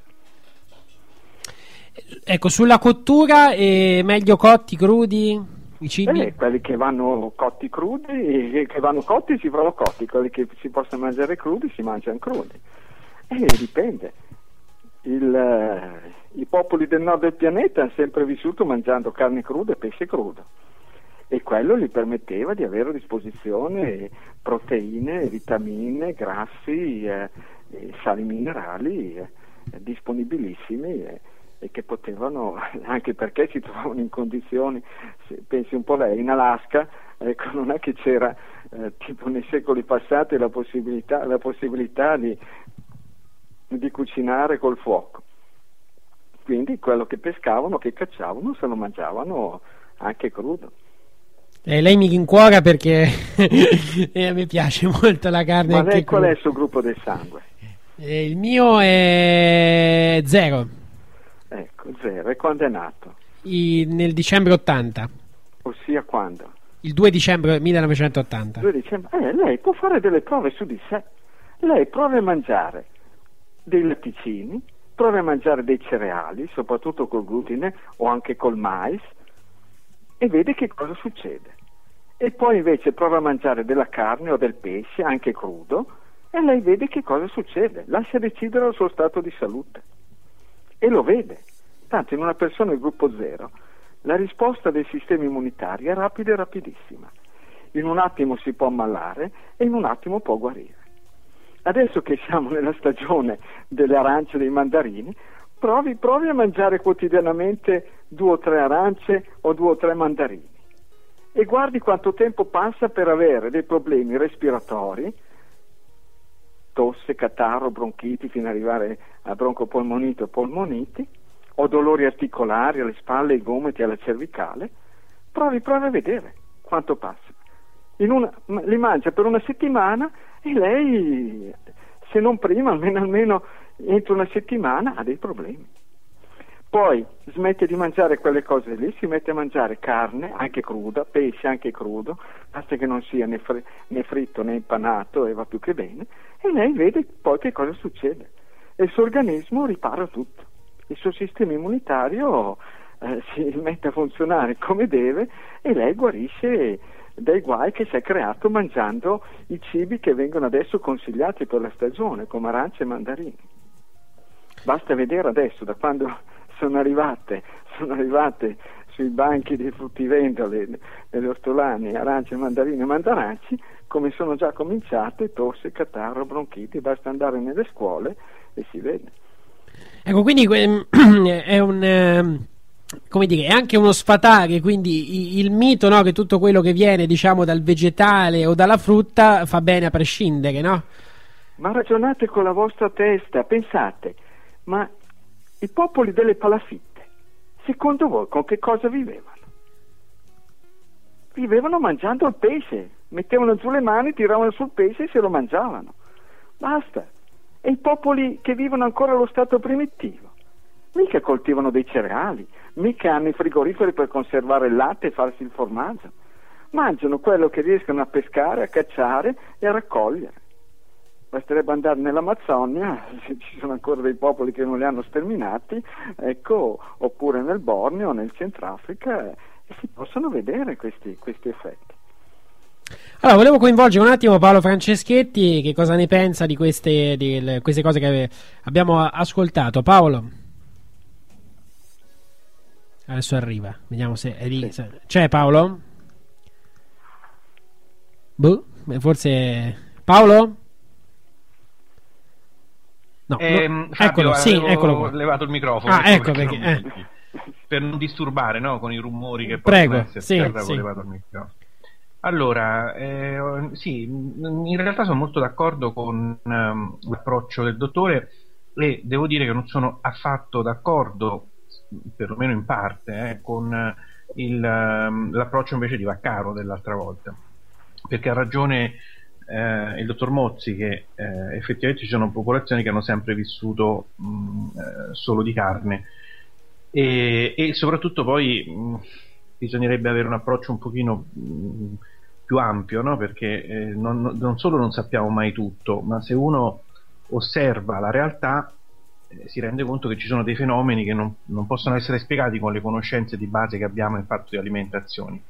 Eh, pa- penso soprattutto alle persone che magari si nutrono quasi di niente, no? come Jericho Sunfire o come Jasmine, eccetera. Par- però um, diciamo, un'osservazione la farei sulla carne. Io sono convinto che sia un alimento eh, che molte popolazioni hanno sempre usato e quindi è un alimento per così dire naturale. Eh, però è anche vero che eschimesi o le popolazioni che si nutrono prevalentemente di carne hanno una mortalità molto più bassa, cioè quindi hanno un'età media eh, di, di mortalità molto più bassa, mentre eh, popolazioni che si nutrono quasi esclusivamente o solo di eh, frutta e verdura fresca hanno una mortalità molto, ehm, eh, molto insomma l'età media è molto più elevata. Eh, c'è la popolazione di Yunza che arriva fino ai 120 anni e sostanzialmente loro si nutrono di mm, frutta, verdura, eh, radici, bacche eccetera e eh, pochissima carne quasi niente e addirittura per lunghi periodi fanno quasi dei digiuni e sono la popolazione che, che vive di più. Quindi ehm, ecco, sicuramente non c'è da demonizzare la carne così come ce l'hanno, ce la demonizzano a volte, però è anche vero che tutta salute insomma mi sembra che non, non la dia, soprattutto poi per come è trattata oggi, no? Cioè per ehm, come vengono allevati eh, gli animali, che sono allevati e nutriti in un modo che non può poi non riflettersi anche sul, ehm, sul modo ehm, con cui noi poi assimiliamo e, e come reagiamo a, a questi alimenti che sono sostanzialmente adulterati. Beh, insomma, a parte che del giunto a volte si mitizza molto eh, sulla longevità di certi popoli, perché poi nei popoli dove non ci sono praticamente dei registri anagrafici è duro, è difficilissimo eh, fare, fare delle, delle analisi. Certamente la carne, se uno di gruppo 0 mangia la carne sta bene, se uno di gruppo A mangia il pesce sta meglio, perché se uno di gruppo A mangia o di gruppo B mangia della carne rossa sta male, rischia che gli venga anche un tumore allo stomaco, rischia che gli vengano dei problemi alla circolazione delle gambe, rischia di avere delle cefalee, delle emicranie mica da ridere, che gli si alzi la pressione. Eh, santo cielo, non, mica uguale- non siamo mica tutti uguali, che tutti dobbiamo mangiare la carne. Le persone di gruppo 0 e di gruppo B possono sbilanciarsi a mangiare decisamente più carne. E quindi il problema, il problema è quello. Ma poi, come dicevo prima, ma non è la longevità di un popolo che attesta che il popolo sta bene, è la fertilità di un popolo che attesta se quel popolo va bene. Perché cosa ce ne facciamo noi adesso della nostra longevità? A parte che poi arrivare, cosa vuol dire arrivare a 120 anni? Vuol dire avere, avere un sacco di ricoveri per anziani. Ma la vita, Beh, mi scusi, la dottore, la popolazione, dimostra- mi scu- dottore, scusi, la no, mi lasci finire un attimo. La vita, la vita e la natura insegna che non è importante diventare vecchi e stravecchi, è importante riprodursi continuamente in modo che si rinnova il DNA e si adegua ai cambiamenti climatici e ambientali di tutti gli altri esseri viventi. Se uno ha un allevamento di pecore o capre, faccio sempre questo esempio, ma, o di mucche, ma cosa gli interessa che le mucche diventino vecchie stravecchie, che poi invece non nascono i vitelli nuovi, le agnelli nuovi, i capretti nuovi? E è questo qua. Noi adesso ci hanno inculcato in testa che è importante diventare vecchi e stravecchi e non ci guardiamo dietro invece che non stanno nascendo dei, delle- dei nuovi bambini e che i bambini nuovi che nascono sono moltissimi sono malati. E quindi è questo che bisogna prendere in considerazione. La longevità è, una, è un qualcosa di egoistico. Noi pensiamo che sia bello e positivo vivere a lungo perché ci siamo noi in ballo, ma nell'ottica generale della natura la longevità non c'entra assolutamente niente. Per la natura è importante che gli esseri viventi si riproducano, si riproducono il più possibile per adeguarsi appunto ai cambiamenti, alle mutazioni di tutti gli altri esseri viventi e all'ambiente che abbiamo circostante a noi. E questa è la cosa fondamentale. Bisogna, bisogna ragionare non, non con quello che ci viene inculcato dall'ideologia della medicina ufficiale che pensa all'allungamento della vita, anche perché questo allungamento della vita è stato ottenuto grazie soprattutto a un fatto, che sono 70 anni praticamente, quasi, eh, 68 anni, che non siamo più ent- entrati in guerra. Quindi non ci sono più state le conseguenze di epidemie, di carestie, di pestilenze, perché l'Europa è sempre stata attraversata ogni 20-30 anni da una guerra e quindi le popolazioni venivano falcidiate. E quindi è questo che determinava l'allungamento o meno dell'età media, la cosiddetta aspettativa di vita. Quindi noi adesso stiamo ragionando con un fattore eh, che praticamente non viene mai preso in considerazione, ossia l'assenza di fatti bellici. Invece gli altri popoli, la maggior parte dei popoli, ci ha sempre avuto a che fare con queste storie qua delle guerre. È tutto lì. Altrimenti è scritto nel DNA di ogni essere vivente, uomo compreso, quanto tempo può vivere, quanto tempo siamo programmati a vivere. Ma poi vi rendete conto, ma che cosa facciamo a 90 anni, a 100, a 110 o 120? Abbiamo bisogno di persone che ci assistano. Non saremo più in grado di, di decidere niente, di procurarci il cibo, di fare niente. E quindi questo non è un fatto positivo, è un fatto tremendamente negativo allungare così tanto l'età, l'età diciamo media delle persone. Bisogna dare spazio ai giovani, al DNA che si rinnovi. E questo è il fatto. Sì, scusi dottore, mi permetto, ma la, la- la popolazione degli UNZA eh, fa figli in tarda età, anche a 60-70 anni, e non si ammalano. Quindi io prendevo la longevità non come parametro, come fine ultimo, diciamo, per eh, l'essere umano, né come mh, eh, parametro di benessere assoluto, però lo Ma prendevo per i come una maschi non è un problema fare figli, sa. Per i maschi fecondare non è un problema, il problema magari sono per le femmine, che dubito bene che delle femmine a 60 anni o 70 anni possano fare dei figli, anche perché li metterebbero al mondo sicuramente un po' malati. E credo, credo che per quanto questi UNZA siano in gambe validi, credo che forse si riferisca ai maschi, ma anche un maschio no, riferisco può fecondare. Paolo? No, no, mi riferisco, alle, mi riferisco alle donne, non agli uomini, cioè agli uo- a uomini e donne. No, no, guardi, no, no, su questo non ci siamo proprio. eh. Adesso capisco mitizzare, ma dire che le donne denza vanno al mondo dei figli a 60 o 70 anni, su questo non ci siamo proprio. Perché allora eh, prendo e andiamo a vedere insieme, andiamo a vedere insieme questo popolo e voglio vedere, sa, io sono come San Tommaso, che non credo se non ci metto il naso e tutto quello che sono riuscito a capire mh, a livello medico l'ho capito proprio perché ho sempre fatto San Tommaso. Non vado per ideologia, per dogmi, vado solamente e credo solamente a quello che vedo e che si verifica. Quindi questi UNZA che mettono al mondo, lei ha visto qualche femmina mettere al mondo dei figli a 60 o 70 anni?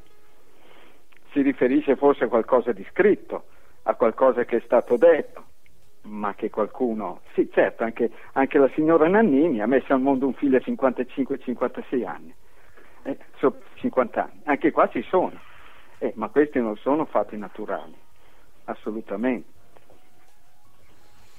Ehm, tra le eh, mh, diciamo tra i chiamiamoli luoghi comuni anche della medicina ufficiale no? c'è questo contrasto ad esempio al, al al problema del colesterolo se problema è ovviamente ecco lei che cosa ne pensa eh, di chi ha ad esempio il colesterolo alto eh, Sa cosa ne penso? Che mi è arrivata una lettera di una mamma che ha un bambino di 3 anni che ha il colesterolo a 245. Pensi un po'. Tenga conto che i valori per gli adulti, quelli consigliati, almeno, almeno sotto i 220 e quelli invece eh, proprio che sarebbero giusti e opportuni, almeno sotto i 200 e questo bambino di tre anni ce l'ha già a 200 a 245 È, è già fuori legge, diciamo. è già fuori. No, è già a rischio di patologie cardiocircolatorie vede il colesterolo anche quello viene demonizzato vengono demonizzati i grassi vengono demonizzate le carni ma se uno se si mettessero dei ricercatori ma anche in qualsiasi clinica ospedale in centro ospedaliero centro universitario trovano un'alimentazione di un tipo, quella vegetariana, quella ricca di cereali, ricca di frutta, ecco e via dicendo, di verdure, così. E si nota che il colesterolo va su alle stelle, perché il colesterolo non deriva dalla carne, non deriva dal pesce, non deriva neanche dalle uova, deriva dagli amidi, dagli zuccheri, quindi dai cereali, e si alza in persone che hanno quella programmazione per cui se ci sono persone che a livello genetico sono programmate per sviluppare colesterolo, mangiando quelle sostanze, quindi amidi, dolci e zuccheri, sviluppano colesterolo. Invece un altro magari programmato per sviluppare glicemie elevate svilupperà il diabete. Tutto lì. Ma basta vedere, io ho visto, oramai l'ho visto su un'infinità di persone, e anche attestati di persone che mi hanno scritto, mi hanno mandato i risultati proprio di persone che hanno smesso di mangiare i cereali e si sono messe a mangiare uno o anche più uova al giorno e il colesterolo le è andato sotto i piedi. Perché l'uovo sì che contiene colesterolo, ma la molecola del colesterolo non viene assimilata tale quale, viene demolita dal nostro sistema digerente, dell'apparato digerente, e viene ricostruita in un altro modo, diversamente dalle molecole dell'amido, che viene demolito e poi viene ricostruito sotto forma di colesterolo in persone che hanno quella programmazione genetica. Gli zuccheri, quindi diciamo zuccheri dolci vari, diciamo, eh, possiamo dire che sarebbero da abolire per tutti i gruppi oppure no? Allora, gli zuccheri, beh, dipende che zuccheri, ci sono zuccheri di tanti tipi. Certamente lo zucchero è una delle sostanze che hanno hanno visto un grande aumento negli ultimi 30, 40, 50 anni, mentre prima praticamente veniva usato con molta, molta parsimonia, addirittura non, i romani manco sapevano cosa fosse lo zucchero. Come zucchero usavano il miele, usavano l'uvetta, usavano i fichi secchi e quando hanno conquistato l'altra parte del Mediterraneo magari hanno cominciato a mangiare anche i datteri, ecco è tutto lì, quindi eh, non, gli zuccheri erano solamente quelli e più che altro mangiavano cibi salati, ossia cibi eh, ecco, cucinati con il sale e non, non certamente torte, non certamente brioche o biscotti o dicendo. Quindi gli zuccheri vanno usati a secondo, a secondo, di come si sta e sicuramente tenendo conto che sono delle sostanze che possono creare dei bei problemini, insomma anche se non è certamente lo zucchero la causa principale del diabete, perché la causa principale del diabete, come per il colesterolo non sono le uova, per il diabete non è certamente lo zucchero, perché poi le persone che hanno, persone che hanno problemi di diabete, eh, la prima cosa che gli viene tolta sono i dolci di zucchero, però continuano ad essere diabetici, perché gli viene sempre prescritto l'uso dei cereali. E sul diabete lo si può vedere benissimo l'effetto di una dieta vegetariana rispetto a una dieta carnivora. E la carne giusta è adeguata al proprio sistema immunitario, non una carne qualsiasi data a qualsiasi gruppo del sangue. Se uno mangia la carne e il pesce guarisce dal diabete. Se uno fa il vegetariano e mangia i cereali, il diabete eh, lo vedrà sempre più peggiorare. Questo lo si vede anche in 24 ore una cena con la carne adeguata, col pesce adeguato e le verdure e una cena invece fatta con i cereali in un diabetico si vede subito al mattino dopo i risultati. Quindi quello lì è proprio, è proprio matematica pura. Che chiunque basta che si munisca dell'apparecchio per misurare la glicemia lo può vedere. Eh, diceva prima no, del rapporto tra il cibo e, e le malattie. Eh, tutte le malattie eh, ecco, derivano dall'alimentazione? Beh, insomma, tutte, tutte, tutte un po' da estremisti. Però certamente il cibo è quello, è quello che può sicuramente incidere nel modo maggiore perché è un qualcosa che noi introduciamo, che noi introduciamo quotidianamente più volte al giorno. Dopo l'aria, dopo l'aria è quello che noi introduciamo di più. Prima si parlava comunque del cibo, del cibo che adesso non è più il cibo di una volta, eh, del cibo che viene allevato chissà come, ma se facciamo quel discorso lì anche per l'aria, allora cosa facciamo? Eh, ci spariamo perché l'aria che viene respirata, eh, non dico quando vivo io a 800 metri d'altitudine sull'Appennino Piacentino, ma in qualsiasi città è un'aria veramente altamente tossica. Sicuramente facendo i parametri decisamente più tossica l'aria di quanto non sia il cibo. Quindi eh, è lì. E però, eh, insomma, le malattie comunque, se ci fosse la mente da parte della medicina ufficiale dei ricercatori, tutto quanto, la mente sgombra da ogni pregiudizio, basterebbe vedere, fare delle comparazioni. Io ho fatto la proposta al Presidente dell'Ordine dei Medici di Scienza, ho detto per vedere se io conto delle storielle o se conto la verità. Ho detto prendiamo 10 medici da una parte, 10 medici dall'altra. Facciamo, partiamo da malattie proprio quantificabili oggettivamente, e non malattie come può essere il mal di testa, che è un qualcosa che è riferito e non è riscontrabile con degli strumenti oggettivi. La glicemia, la pressione sono riscontrabilissime con degli apparecchi precisi, chiamiamo scientificamente precisi. E allora gli dissi, facciamo così, 10 vengono curati secondo i sistemi della medicina ufficiale, 10 sempre volontari che decidono di affidarsi alle mie cure. Dopodiché vediamo i risultati. Vediamo che ottiene i risultati migliori in tempi più rapidi, a costi più bassi e in modo definitivo. E che ottiene i risultati praticamente tipo uno mette a posto la glicemia senza farmaci, quello è la vera, è la vera guarigione. Perché se uno mette a posto la glicemia o la pressione con i farmaci, quella non è una guarigione. Ecco, quindi collegato a questo, se una malattia diciamo, deriva dall'alimentazione, cambiando l'alimentazione il corpo reagisce subito e quindi può guarire immediatamente? Dipende, dipende dalle caratteristiche immunitarie delle persone. Lei che è di gruppo 0, le caratteristiche delle persone di gruppo 0 sono che si possono ammalare in tempi rapidi e rapidissimi e in tempi rapidi rapidissimi possono recuperare una persona del gruppo AB ci mette magari molto più tempo a sviluppare la malattia, ma ci mette un'infinità di tempo per tirarsene fuori. Hey guys, it is Ryan. I'm not sure if you know this about me, but I'm a bit of a fun fanatic when I can. I like to work, but I like fun too. It's a thing. And now the truth is out there. I can tell you about my favorite place to have fun Chumba Casino. They have hundreds of social casino style games to choose from, with new games released each week. You can play for free anytime, anywhere and each day brings a new chance to collect daily bonuses. So join me in the fun. Sign up now at ChumbaCasino.com. No purchase necessary. VGW. Void were prohibited by law. See terms and conditions. 18 plus. Okay, round two. Name something that's not boring. A laundry? Ooh, a book club. Computer solitaire, huh? Ah, oh, sorry. We were looking for Chumba Casino.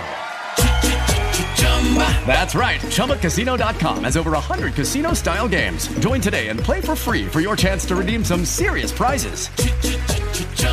ChumbaCasino.com. No purchase necessary. Full prohibited by law. 18 plus terms and conditions apply. See website for details. Eh, un'altra, diciamo, non so se chiamarla patologia, quantomeno so, un'altra eh, piaga, tra virgolette, diffusa, no? è questo fatto della celiachia, eh, che sembrano in grande aumento no? le persone che sono infatti, celiache. Ecco, da che cosa dipende? Eh, dipende, dipende che l'umanità mai come adesso si è affidata ai cereali e ai cereali col glutine. E come non bastasse la presenza de- di quella piccola quantità di glutine nel piccolo chicco di cereali che lo contengono, frumento, faro, camo, torso, avene, segale, e praticamente hanno pensato bene di arricchire, di arricchire tanti, tantissimi alimenti con questo glutine, quindi concentrando questa, questa proteina all'interno degli alimenti, ma hanno fatto male i conti, eh, perché il corpo umano è programmato, già non è tanto programmato bene per quanto riguarda eh, la tolleranza verso il glutine e vedendosi tutta questa grossa quantità di, di glutine reagisce e praticamente sviluppa una, una forte reazione. Infatti fino a che c'era l'allattamento materno, fino a che c'era il basso consumo di, di glutine, soprattutto non c'erano frumenti arricchiti di glutine, non c'erano prodotti arricchiti di glutine, bene o male sopravvivevano, sempre in base alla selezione naturale, perché le donne ne mettevano al mondo un bel po' di figli, qualcuno moriva di broncopolmonite e la broncopolmonite era la prima malattia causata dal glutine. I più deboli morivano di broncopolmonite, non c'erano gli antibiotici, non c'erano sulfamedici, non c'era granché, ecco, morivano, c'era solo la selezione naturale e gli altri che sopravvivevano diventavano forti e robusti. Fermo restando che poi allora, fino a 50-60 anni fa, anche 40 tutto sommato, c'era una grossa intensa attività fisica che era quella che permetteva di bruciare e di smaltire proprio tutta una serie di tossine molto molto più rapidamente. Attività fisica, il cibo poco, non in quantità come adesso, il cibo molto più semplice e, e poi la vita, l'aria sicuramente più salubre, l'acqua sicuramente meno inquinata e si viveva nelle case con una temperatura sicuramente inferiore, si dormiva in case in camere da letto dove c'era una bassa temperatura, soprattutto, soprattutto d'inverno, e tutte queste sono condizioni che agevolavano lo smaltimento delle tossine e il recupero di uno stato di salute adeguato. C'è una, una correlazione tra cibo e depressione? Allora, lei che è di gruppo 0 vuole fare la prova su di sé? Sì. Bravo smette di mangiare carne e pesce, si mette a mangiare dolci, zuccheri, farinacei e soprattutto tanta frutta. E guardi quanto tempo ci mette ad andare in depressione. Mm. Pensi, che cosa stupenda, lo può sperimentare su di sé. Questo, questo, è ciò che può mandare in depressione una persona di gruppo 0. Un gruppo A invece? Ah, la carenza e la mancanza di proteine comunque adeguate, eh? nel gruppo A sicuramente la carenza, la carenza di, di, pesce e di legumi, di semi oleosi, più che di carne, perché al massimo un gruppo A che si fermano a mangiare pollo e tacchino e stop, la carenza di quelle, di quelle sostanze, di quegli elementi e invece l'aumento sconsiderato di dolci, zuccheri e amidi, ecco, porta sicuramente alla depressione. Allora facciamo anche il gruppo non, B così... È che non ci si chiede mai come mai qua, in Occidente, in mezzo al benessere, in mezzo a tutte le comodità, ci sia così tanta depressione. E soprattutto nei popoli, nei popoli, tanto per dire quelli del nord del pianeta attuale, ecco, in mezzo a un, gran, a un benessere ancora maggiore, che vanno in depressione. E se vanno a vedere invece a tutta quella povera gente che si butta ad attraversare il Mediterraneo su delle barche fatiscenti, e lì praticamente la depressione manco sanno cosa sia. La depressione, le malattie della psiche, l'ultimo, l'ultimo, l'ultimo tabù, l'ultimo mito a cadere. Chi ecco, invece poi alla fine sviluppa, eh, questi cap- mh, sono in grande aumento, lo sappiamo, anche nei, non solo nelle, nelle, donne o nelle ragazze, ma eh, sta prendendo anche sui maschi. I rapporti no, diciamo patologici di dipendenza con il cibo, dall'anoressia alla bulimia, eccetera. Eh, che, che, mh, c'è anche qui un discorso ecco, di appunto carenza o eccesso. Da quando, da quando sono comparsi i chewing gum, ma non quelli originari con il comune zucchero, da quando sono comparsi i chewing gum, le caramelle, le bevande con gli edulcoranti. E gli edulcoranti sono devastanti. Danneggiano, danneggiano il sistema immunitario, danneggiano la mucosa dello stomaco e la mucosa dello stomaco o rifiuta di ricevere del cibo, per cui le persone proprio non eh, capiscono che appena introducono qualche cibo eh, stanno male, anche perché gli viene proposto sempre il cibo tossico che non è adatto a loro, oppure continua, lo stomaco continua a chiedere del cibo perché non è a posto. E quindi c'è sempre questa grossa, grossa richiesta.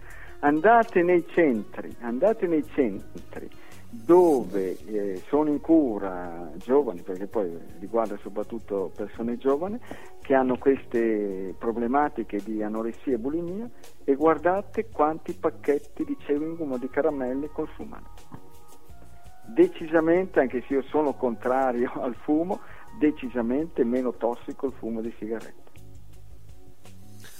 Ecco, citato gli, gli, edulcoranti, a volte no, uno sta attento quando va a comprare qualcosa, no? E c'è chi lo fa, ecco, che sta a guardare eh, che, ingre- che, ingredienti ci, ci sono, appunto, se c'è gli edulcoranti, se c'è i conservanti, ecco, oltre agli edulcoranti, quali sono altre sostanze proprio da evitare in assoluto? Beh, in assoluto la carne e i salumi di maiale, che poi dipende uno che problematiche ha perché se poi uno lo mangia una volta ogni morte di vescovo non casca al mondo. Fermo restando che però se quella persona tipo ha un'insufficienza renale, ha problemi di artrite reumatoide, ha patologie autoimmuni come il lupus eritematoso sistemico, patologie gravi, severe, veramente invalidanti o una SLA eh, o una sclerosi multipla, tutte, tutte queste patologie, ecco, bisogna stare attenti, attentissimi a non introdurre sostanze dannose, nocive, tossiche, se no anche un minimo contatto crea, crea grossi, delle grosse reazioni immunitarie. E poi il latte e i derivati del latte. Il latte e i derivati del latte sono veramente gli alimenti innaturali che l'uomo adesso negli ultimi secoli ha introdotto, ha introdotto soprattutto negli ultimi cento anni, perché prima fino all'Ottocento venivano usati in piccolissime quantità, ha cominciato a creare problemi quando praticamente è comparsa la poliomelite. Sono andati di pari passo lo sviluppo della poliomelite con lo sviluppo del, del latte nell'alimentazione umana. E adesso sta sta trionfando l'uso del latte e lo si vede dall'incremento dei tumori all'utero, all'ovaio, al seno, alla prostata. In Oriente, dove non si mangia latte e derivati del latte, queste patologie praticamente sono ridotte al, a una cosa infinitesimale e qua invece stanno mettendo un sacco di vittime. E la medicina ufficiale non va a vedere come mai in altre parti del pianeta questi tumori non ci sono. Non ne vuole sapere, non vuole fare questa minima rela- eh, relazione. Ecco, vedere là che alimentazione c'è e che tumori sviluppano e qui che alimentazione c'è e che tumori sviluppiamo. E che basterebbe poco con tutti gli studenti di medicina a cui si potrebbero affidare delle tesi di laurea sperimentali, nel giro di due o tre anni si verrebbe a capo della stragrande maggioranza dei tumori. E poi però che fine fanno quelli che producono le chemio, quelli che fanno le radio, quelli che fanno gli interventi chirurgici? Dove andrebbero a finire? Bisogna pensare anche a questo, al business immenso, eh infinito, che sono diventati i tumori. La, mm, la pasta si può mangiare senza glutine o o è meglio di no? Eh, ma senza glutine è un termine che non è ben chiaro, perché lei che è di gruppo zero, se va a mangiare la pasta senza glutine, rischia di finire a mangiare della pasta con il mais. e uno di gruppo 0 che mangia il mais e poi per due o tre ore poi è, è stanco, morto e praticamente addosso un'apatia non da poco.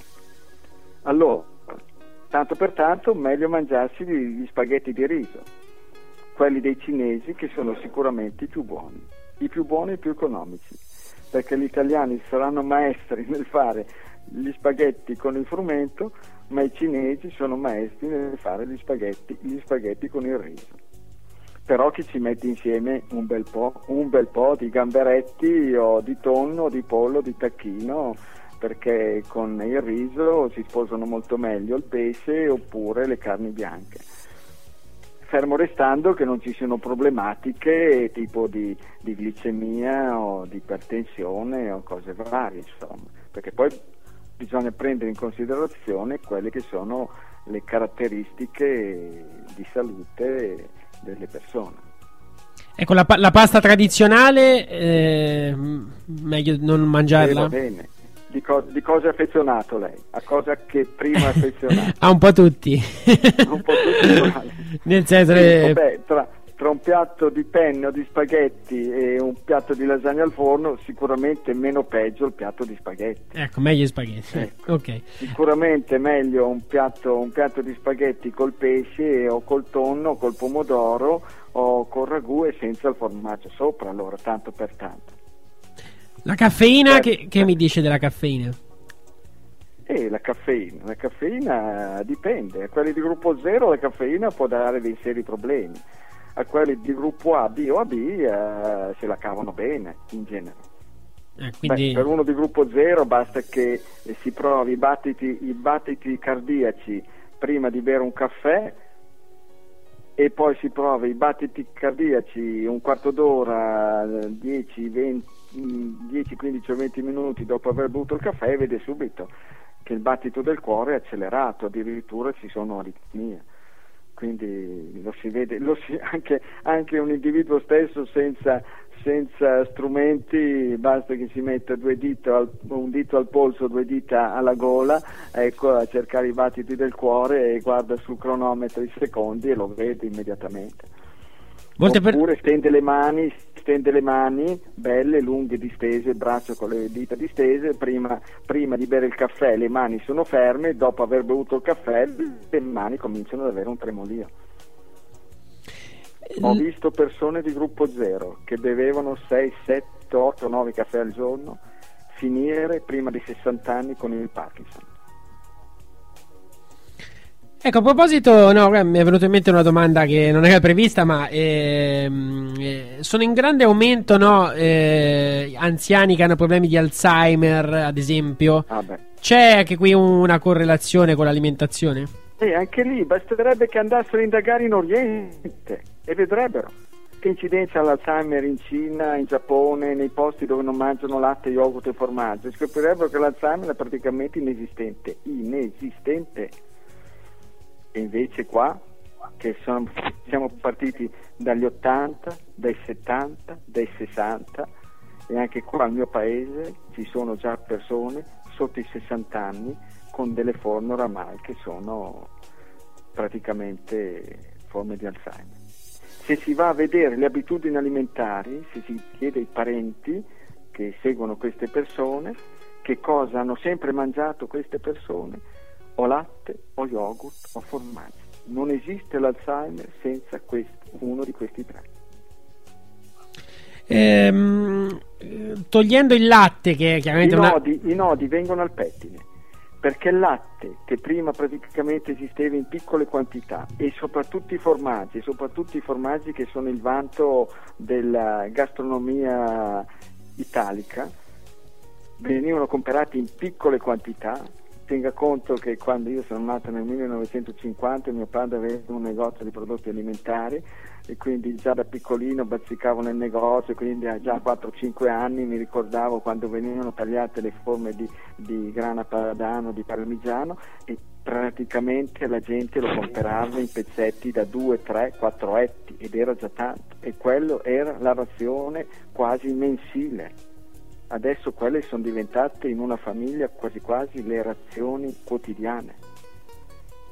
e quindi i nodi vengono al pettine, infatti lo sviluppo dell'Alzheimer, come prima è stato per i tumori eh, all'utero lo vai al seno, il tumore al seno, sono partite le donne a 60, poi 50, 40, 30 e mi sono capitate anche famiglie che hanno avuto la perdita di, un, di, di figli, in caso più, più tremendo, la figlia unica, primo tumore al seno a 20 anni, a 23 anni, visto che poi io quando gli ho detto ma nessuno le ha detto di smettere di mangiare latte, yogurt e formaggio e loro sbarrando gli occhi mi hanno detto no, a 23 anni è partita definitivamente insomma, quindi è questo. E togliendo il latte, ecco, eh, ci sono, si trovano, so, bevande alla soia, al riso, eh, può, può, essere sostituito per chi proprio la mattina, no? Se non c'ha un qualcosa che assomiglia al latte non sta bene. E perché? È un bel piatto, è un bel piatto di cannellini e tonno, non andrebbe bene? Eh, questione se lo, di... Se lo eh. proponessimo a tre quarti dei popoli che stanno non tanto bene con la fame, tipo se adesso andassimo a Damasco e gli dicessimo volete un piatto di fagioli e tonno o volete un piatto o volete un bicchiere di latte di riso? Secondo me ce lo tirano dietro Penso anch'io. penso anch'io. È una cosa psicologica evidentemente certo. E i romani con che cosa sono diventati potenti? quel popolo lì con che cosa è diventato così potente da conquistare quello che c'era da conquistare?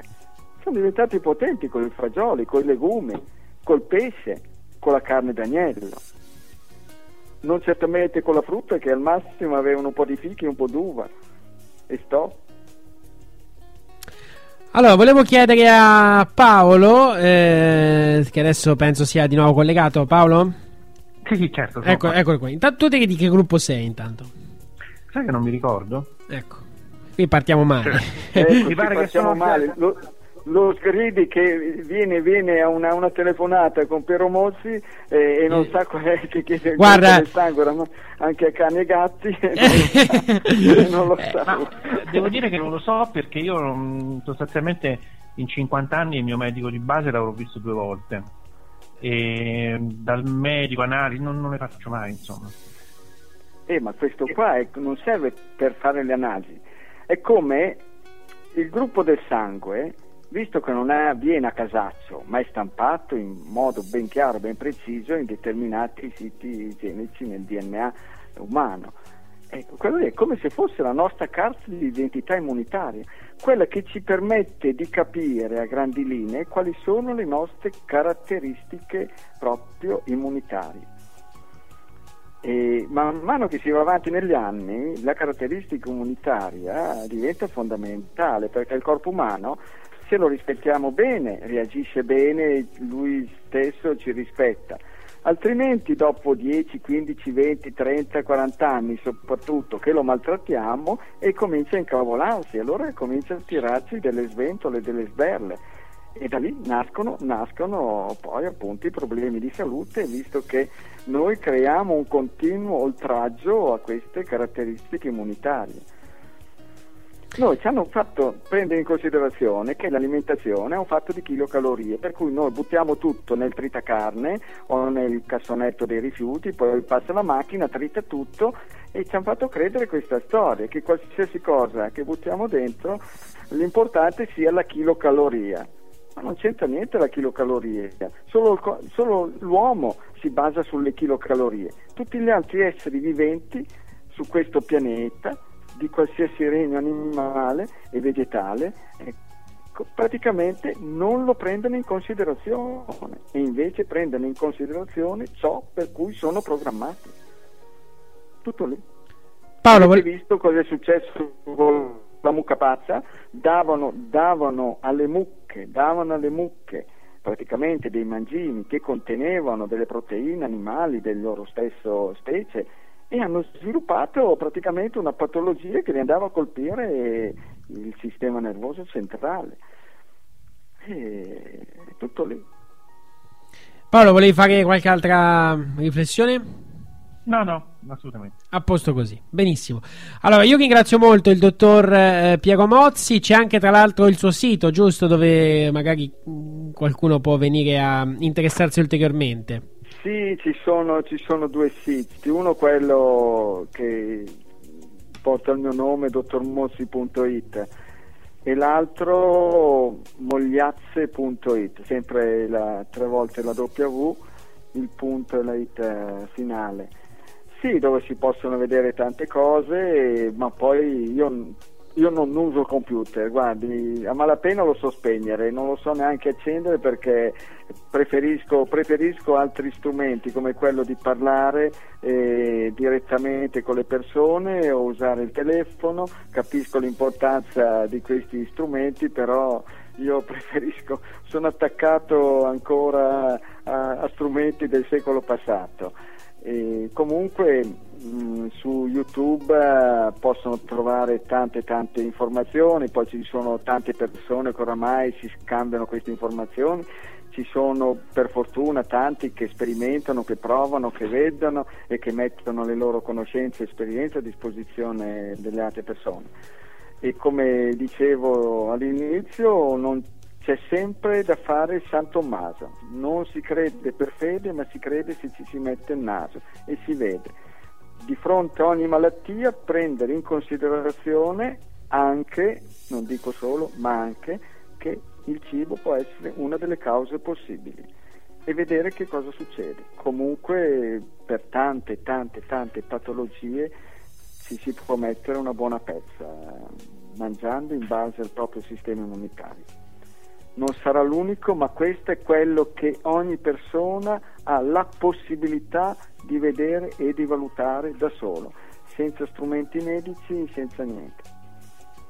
Allora, no, gra- voglio, ricordare anche il, voglio ricordare anche che c'è un libro, no? La dieta del dottor Mozzi, gruppi sanguigni sì, sì, e combinazioni la, alimentari. La dieta del dottor Mozzi che ha avuto sicuramente un successo che non avrei mai, mai, poi mai immaginato e soprattutto non grazie ai mezzi, ai mezzi di informazione eh, diciamo, potenti delle, della RAI o di altre emittenti nazionali, ma proprio per il semplice comune passaparola, per le persone che vedevano, provavano, arrivavano ad avere degli ottimi risultati e lo consigliavano a parenti, amici, conoscenti. E...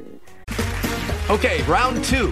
Name something that's not boring. Laundry? Ooh, a book club. Computer solitaire, huh? Ah. Sorry, we were looking for Chumba Casino. That's right. ChumbaCasino.com has over 100 casino style games. Join today and play for free for your chance to redeem some serious prizes. ChumbaCasino.com. No purchase necessary. Full prohibited by law. 18 plus terms and conditions apply. See website for details. Judy was boring. Hello. Then Judy discovered ChumbaCasino.com. It's my little escape. Now Judy's the life of the party. Oh, baby. Mama's bringing home the bacon. Whoa. Take it easy, Judy. The Chumba life is for everybody. So go to ChumbaCasino.com and play over 100 casino style games. Join today and play for free for your chance to redeem some serious prizes. ChumbaCasino.com. No purchase necessary. Void where prohibited by law. 18 plus terms and conditions apply. See website for details.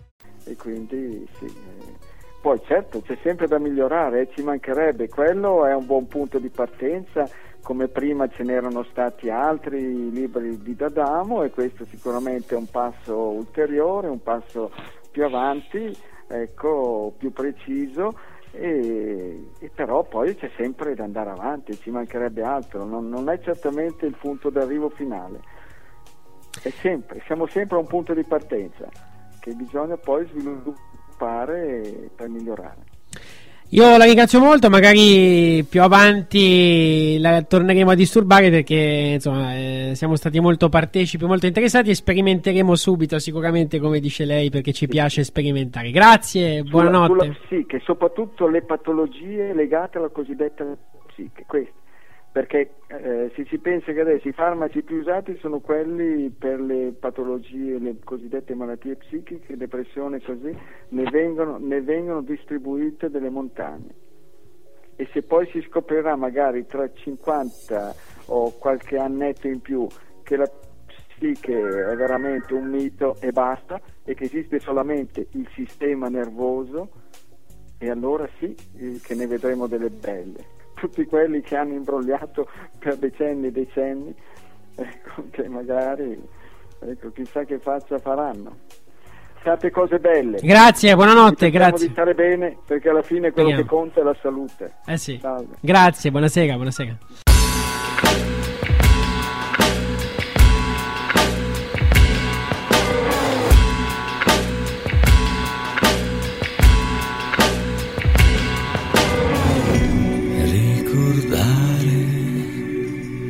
Ricordare come un po' morire.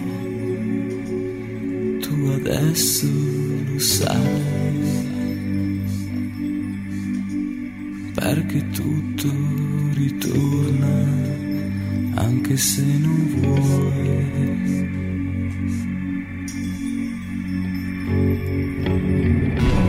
Scordare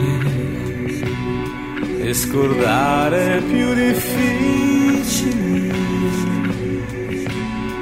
Ora sai che è più difficile se vuoi ricominciare.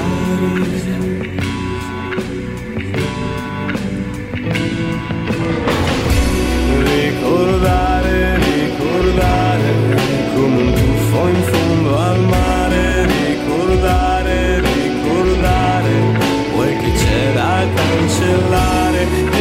scordare, e scordare è che perdi cose care. E scordare, e scordare finiranno gioie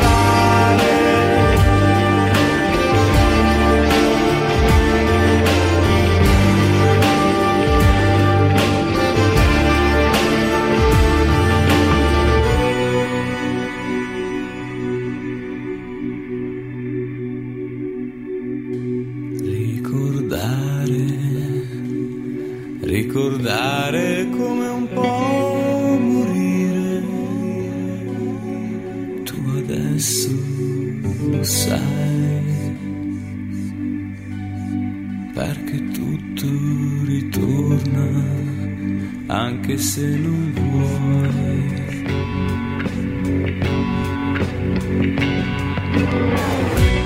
E scordare scordare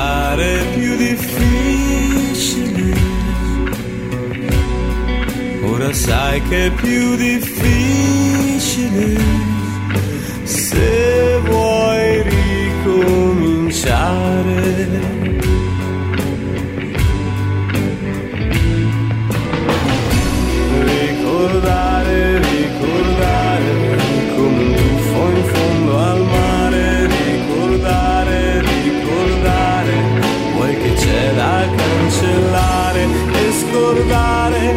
Scordare, è che perdi cose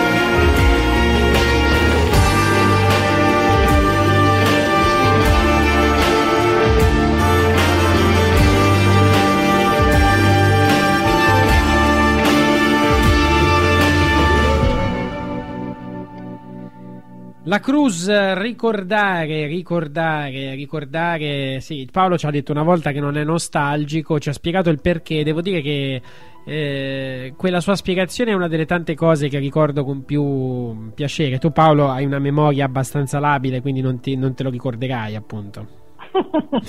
no, che cosa dissi?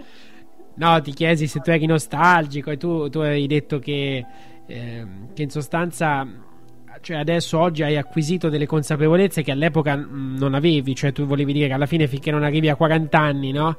Non, ehm, eh, non puoi comunque apprezzare determinati pensieri, determinate consapevolezze, cioè alla fine il passato sono molte scelte, non erano state le tue, quindi alla fine, come dire, non c'è motivo per essere nostalgici.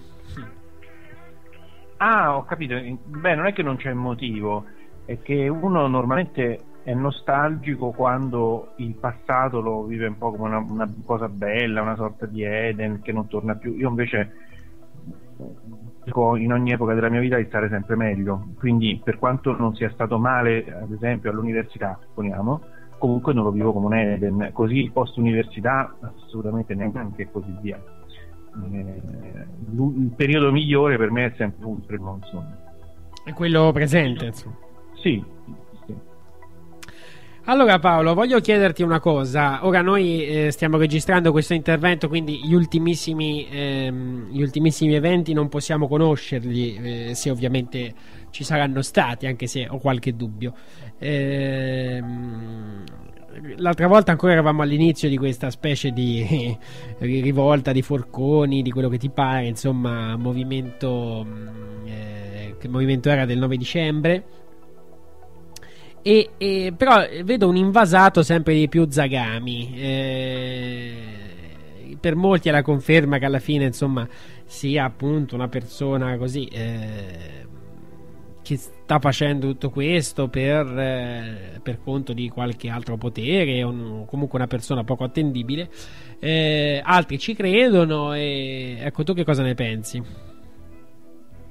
Ma per me quello che, che fa Zagami adesso non è niente di più e, niente di meno di quello che ha sempre fatto. Cioè lui è una persona che viene dai servizi segreti, che viene dalla massoneria, che viene dalla nobiltà, eh, che viene cioè dal peggio del peggio che esiste eh, al mondo come, mh, diciamo, co- come formazione della mentalità, della personalità, eccetera. Quindi è uno squilibrato, eh, assomma in sé tutti gli squilibri possibili.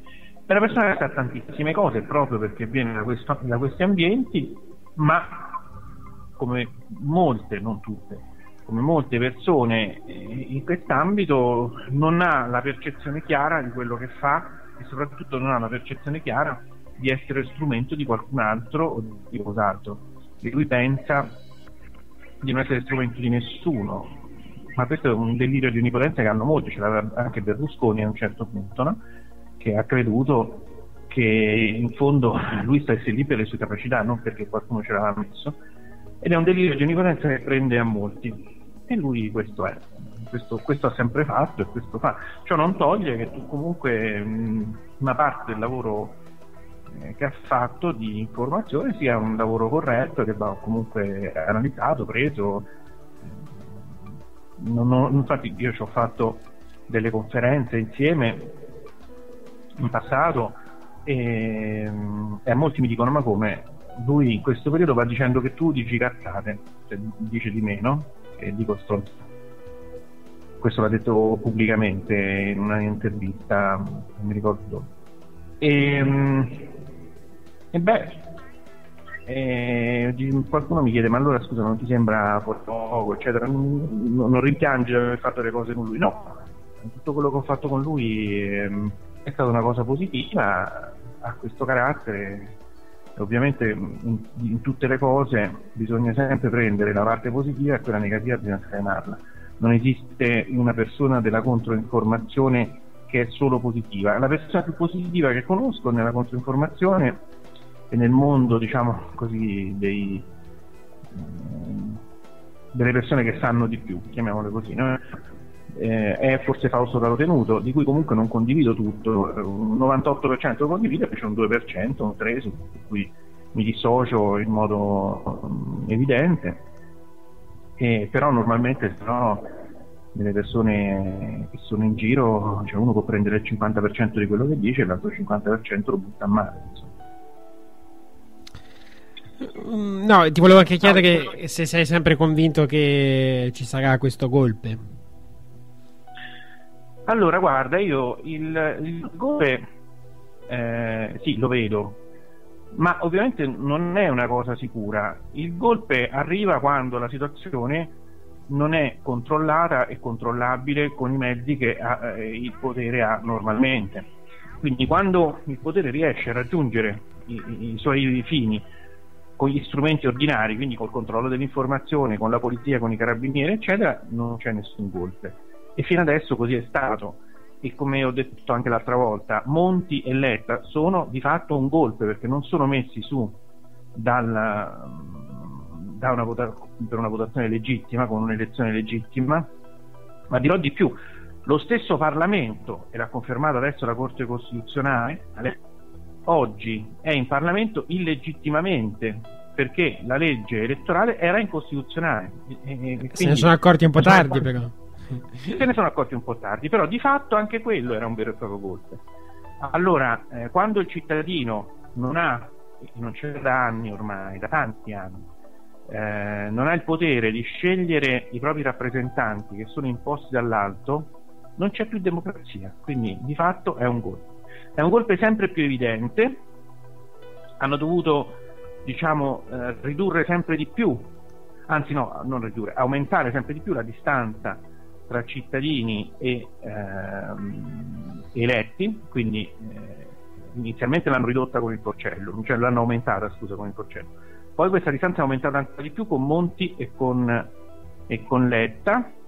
Se questo continua a funzionare, questo sistema, non ci sarà nessun colpo di Stato. Se la situazione diventa ingestibile, a quel punto ci sarà un colpo di Stato che comunque non sarà un colpo di Stato con carri armati nelle piazze, bagni di sangue, eh, ben inteso. Ci sarà una presa del governo legittima che verrà co- chiamato, potrebbe anche essere chiamato governo di larga intese, governo, perché poi è una cosa che già appunto era successa, ti ricordi che avevamo previsto no? che dopo le elezioni ci sarebbe stato un governo di larga intese, te lo ricordi questo? Sì, sì, me lo ricordo. Ecco, e, e quindi è già andato come appunto avevamo previsto. Ce ne sarà un altro che sarà richiamato in altro modo, ma comunque sostanzialmente sempre un governo illegittimo sarà. Se questo eh, sarà possibile attuarlo con pacificamente, e nel 99% dei casi capiterà, eh, avverrà senza spargimenti di sangue, altrimenti può darsi che ci saranno i carri armati nelle piazze, ma è difficile. Probabilmente il golpe sarà più strisciante e silenzioso, cioè sarà solo un accelerarci autoritario di un sistema che già è di fatto eh, virato sull'autoritario e questo governo è illegittimo e tutto il Parlamento che sta in, nella sua sede oggi è illegittimo.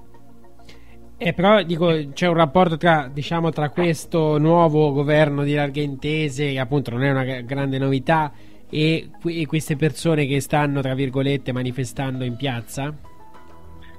La, allora, la manifest- le manifestazioni in piazza, eh, com- così come la situazione internazionale che è sempre più caotica, è voluta, cioè si vuole il caos sia interno che esterno.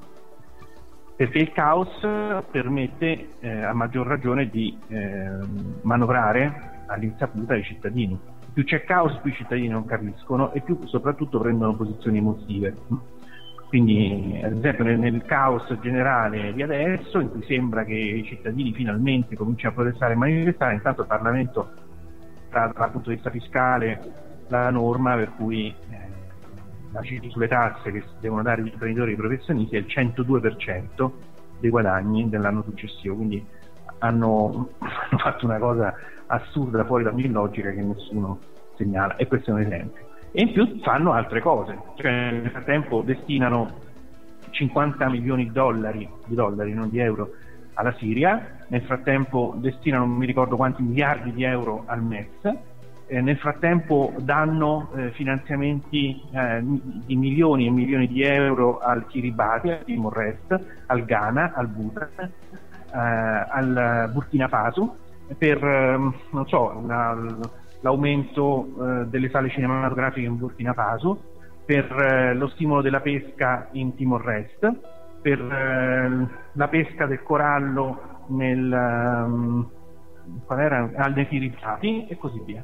Questo fanno mentre noi stiamo dicendo che eh, forse l'IMU, l'IMU sì, l'IMU no, eh, lo abbattiamo, non lo abbattiamo, aumentiamo le, la fascia esente, le pensioni minime. Noi discutiamo di quick seal e questi buttano centinaia di migliaia di, di milioni di euro in, in, stupidaggini perché però nessuno conosce su cui nessuno interviene. Questo è quello che già succede di fatto. In questo caos loro agiscono indisturbati per quello che gli interessa. Comunque per domani, per mercoledì, eh, si sono dati tutti appuntamento a Roma. No, mi ha colpito qualche giorno fa che è stato arrestato il... Eh, il- mi pare fosse il vicepresidente di, di Casa Pound, eh, arrestato per furto aggravato, furto aggravato, perché era salito, non so dove, e, e aveva, e aveva preso la bandiera dell'Unione Europea. no? mi fa un po' ridere, anche se eh, insomma eh, non c'è molto da ridere, però mi fa ridere il reato furto aggravato per una bandiera, no? Però eh, eh, che devo fare? La trovo un po' comica e, e però insomma anche questo è un segnale di un No, tra l'altro, guarda, dal punto di vista giuridico. eh, Non fa una piega, non- eh, lo so. No, no, no. no. no. Le- ne fa tante pieghe. Perché Eh. il furto eh, consiste proprio. Il codice civile penale eh, dice che il furto è il reato di chi si impossessa della cosa mobile altrui per trarne profitto. Ora, intanto bisogna vedere se c'è veramente un impossessamento nella presa della bandiera perché di fatto questo l'ha presa in mano ma poi l'hanno tolta subito. Quindi non, non c'è nessun impossessamento. Peraltro l'ha fatto in modo plateale quindi mm, non, non- dovrebbe essere furto già da questo punto di vista. E poi soprattutto dov'è il, dov'è il profitto nel prendere la bandiera? Casomai gli puoi dare il danneggiamento gli puoi dare la violazione di domicilio perché erano saliti con eh, le scale sul terrazzo ma il furto proprio non, esiste proprio. E- No, no, ok. Ah, No, ok. Quindi se mh, eh, mh, praticamente eh, io vengo da te, tu sei, che ne so, nel tuo giardino, no? E, mh, e praticamente riesco a prenderti dal collo la tua collanina col Buddha. La prendo, la faccio roteare e la lancio. non, è un, non è un- non è un furto aggravato perché io non ne ho tratto profitto, in sostanza. No, non solo, ma poi che non te ne sei voluto impossessare. Eh. Cioè tu non l'hai presa per te e, eh, e te la sei portata a casa. Se- tra l'altro senza che io ti vedessi. Tu me l'hai strappata, me l'hai lanciata, quindi mi, mi hai casomai danneggiato perché mi hai rotto la collanina, poi me l'hai fatta cadere per terra. Quindi eventualmente può essere quello. Mm, però non, non c'è il furto, obiettivamente.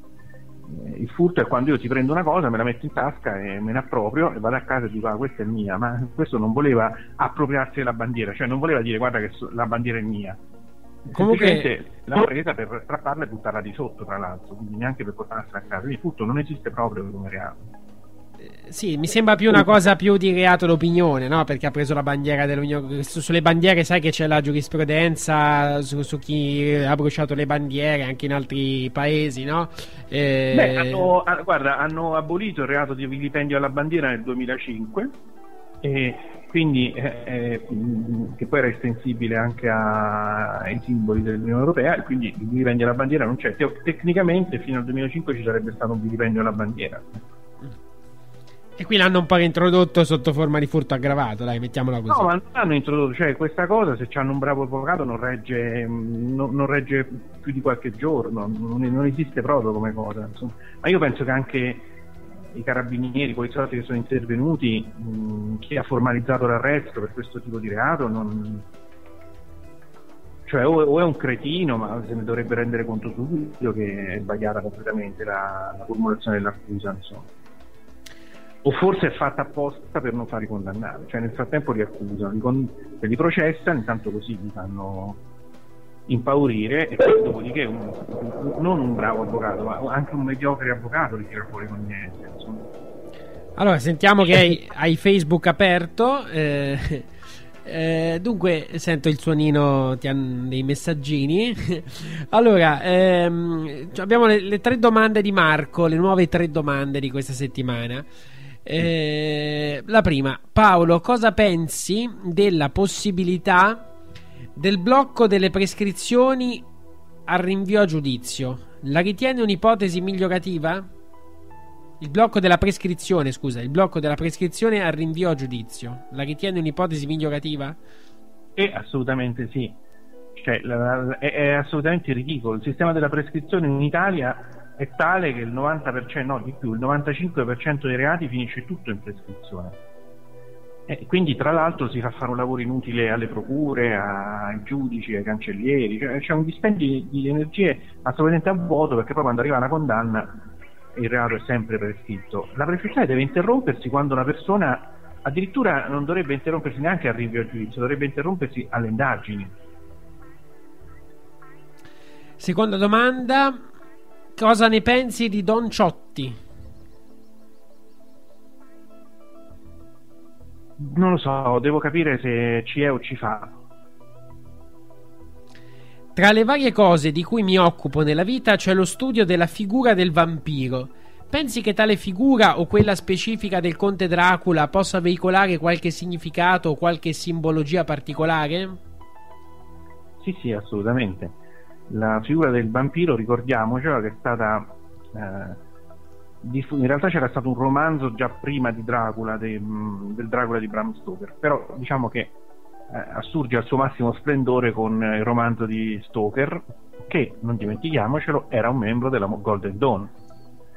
Ed era un membro della Golden Dawn attivo e operante nella Londra del 1888, in cui c'erano i delitti di Jack lo Spartatore. Quindi lui era uno conosceva perfettamente il sistema dei delitti rituali, conosceva perfettamente il sistema del prelevamento del sangue per fini rituali e quindi con la figura di Dracula il vampiro eh, in realtà sta come fece del resto il suo amico Stevenson anche lui nella Golden Dawn Lucky Land Casino asking people what's the weirdest place you've gotten lucky? Lucky? In line at the deli, I guess? Aha, in my dentist's office. More than once, actually. Do I have to say? Yes, you do. In the car before my kids' PTA meeting. Really? Yes. Excuse me, what's the weirdest place you've gotten lucky? I never win and tell. Well, there you have it. You can get lucky anywhere playing at LuckyLandSlots.com. Play for free right now. Are you feeling lucky? No purchase necessary. Void where prohibited by law. 18 plus. Terms and conditions apply. See website for details. anche lui in quel periodo a Londra eh, con il Dr. Jekyll e Mr. Hyde che cosa fanno? Mettono sotto forma romanzata quella che è la realtà cioè la gente che beve il sangue non è, un, eh, non è una fantasia è quello che si fa nella ritualistica di determinati ordini Allora, abbiamo. ehm, c'era Vi- eh, Cristina eh, che ci chiede di invitare anche Igor Sibaldi a parlare della Bibbia. E, e poi Antonio Pimpini invece la richiesta che ci fanno eh, Gemma e Luca, mh, affezionati ascoltatori di Brescia, che salutiamo. Bene, allora c'è adesso un'altra domanda eh, che arri- era arrivata invece tramite il nostro blog. Eh, volevo sapere cosa ne pensate di Steve Jobs eh, che ha fondato la Apple. che devo pensare? non, cap- non capito cioè non ho capito la domanda da che punto di vista Eh, non lo so, magari gli, gli chiediamo di spiegarlo meglio per la prossima settimana. E sempre il- Alessandro ci chiede eh, se è vero che Lucio Dalla apparteneva ai Cavalieri di Malta. Mm, sì, è quello che, che- che ho sentito dire, è probabile, insomma. Anche perché tutto quel successo non si sarebbe spiegato altamente, specialmente dato eh, la, la musica di- che faceva, che non è, per carità, alcune musiche sono bellissime, ma mm, ci sono autori molto più bravi che non hanno fatto successo, tipo Edoardo De Angelis, che abbiamo ascoltato qualche tempo fa, assolutamente al suo livello, anche superiore, oppure pensiamo a Eugenio Bennato o ad altri che sono assolutamente sconosciuti proprio perché non fanno parte di nessuna consorteria. Però dai, Lucio Dalla era, era- bravo, dai. Cioè, nel senso, c'era anche il No, no, talento in questo caso. Nessuno dice che non era bravo, però ce ne sono di più bravi che però non, non, non hanno fatto lo stesso successo e non sono conosciuti per niente, insomma. Mm, Cioè, il discorso è un po' lungo, insomma, poi non, non tutte le musiche di Dalla poi sono sue. No, no, no, certo, certo. Eh, sempre Alessandro, grazie per quello che fate. Grazie a voi mi sono svegliato, ho aperto gli occhi su molte questioni che il sistema tiene nascoste. Ora vedo le cose con occhi diversi rispetto al passato. A mio modo cerco di far aprire gli occhi anche ad altre persone, amici, colleghi e persone a me care. e Immagino che sia molto difficile. Tante volte è difficile farle muovere, infatti, dalle loro idee. Altre volte mi dicono che non posso fare cambiare le cose e i pensieri. Tanti mi dicono che è inutile spiegare certi argomenti. Molti non vogliono sentirne parlare. Ogni tanto vorrei uscire da questa realtà o scappare. Mi fa molta rabbia e delusione che tutti gli avvenimenti intorno a me sono stati decisi da altri. In tanti sensi la mia vita è una presa in giro. Scusate se mi sono prolungato troppo. Secondo voi la nostra civiltà di oggi avrà un fine prima o poi? Per lasciare il posto a una nuova? Grazie, vi seguo sempre, Sandrino. Ma allora, guarda, io a Sandrino direi questo. Intanto è vero, la nostra vita è decisa da altri, ma non è che 200 anni fa non era decisa, è che 500 anni fa non era decisa da altri. Quindi, in questo senso, tutto ciò che ci succede a noi è esattamente come e quanto quello che succedeva secoli fa, forse un po' di meno. Forse piano piano andiamo verso un miglioramento, perché oggi si può eh, ci si può informare al di fuori del sistema e già 40 anni fa era difficilissimo perché lo potevi fare solo se avevi certe condizioni, cioè se vivevi in una grande città, se avevi disponibilità economiche e due secoli fa non era possibile neanche se vivevi in una grande città e avevi disponibilità economica. Quindi stiamo andando verso un miglioramento in tutte le epoche, in tutte le civiltà non, eh, non c'è mai stata una totale libertà neanche nelle società eh, tribali di tipo Perle Rossa, neanche nelle società amazzoniche. Cioè, in ogni società il bambino cresce e, e, viene educato secondo regole che gli vengono inculcate, che non sono sue, forse non gli stanno neanche troppo bene.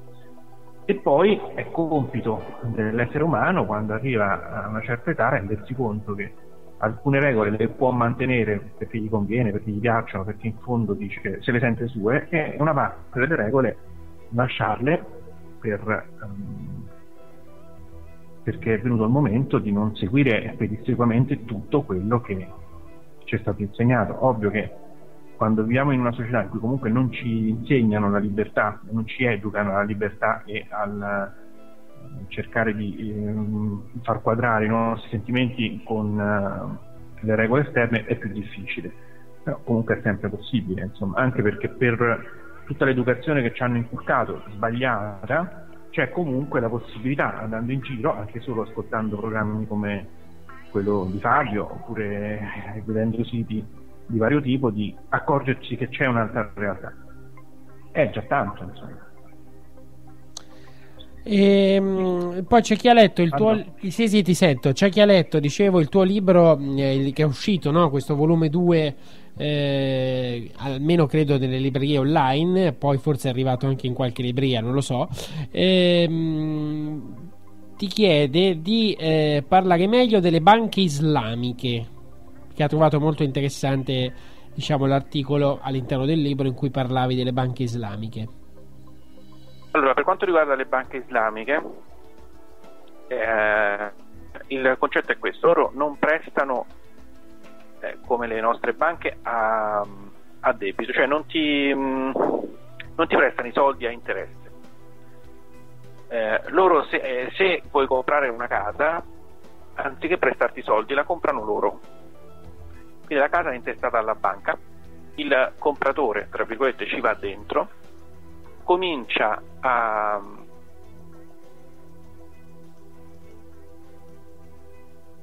pagare un canone di, di, locazione, quando alla fine riesce a coprire il prezzo più ovviamente il guadagno della banca, è come se riscattasse la casa.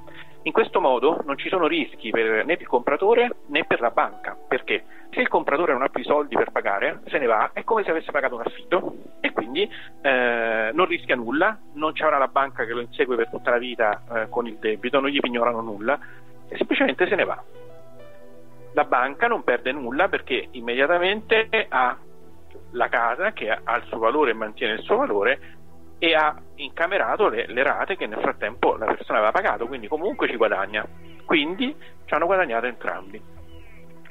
Eh, solo col nostro sistema è un sistema assurdo per cui ti prestano i soldi, tu compri la casa, però la ipotechi, dopodiché se non paghi la banca ti, ti, ti chiede tutto il prestito perché tu glielo devi comunque restituire e quindi anche se non c'hai più i soldi comunque la banca ti, ti dice che comunque tu questo, quei soldi li devi dare e in più ti mette in vendita la casa e in questo modo ci rimettono entrambi perché il, il compratore non ha soldi e si vede intanto questo debito che non riuscirà mai ad estinguere, la banca non riuscirà mai a riprendere quei soldi perché in genere non, con la vendita dell'immobile non, non, non ci riesce a rientrare di tutti i soldi che ha prestato, specialmente perché la procedura è lenta quindi in alcuni casi ci vogliono 10 o 20 anni per vendere un immobile e in alcuni casi l'immobile non lo venderà mai e quindi la banca sostanzialmente contabilmente ci ha rimesso.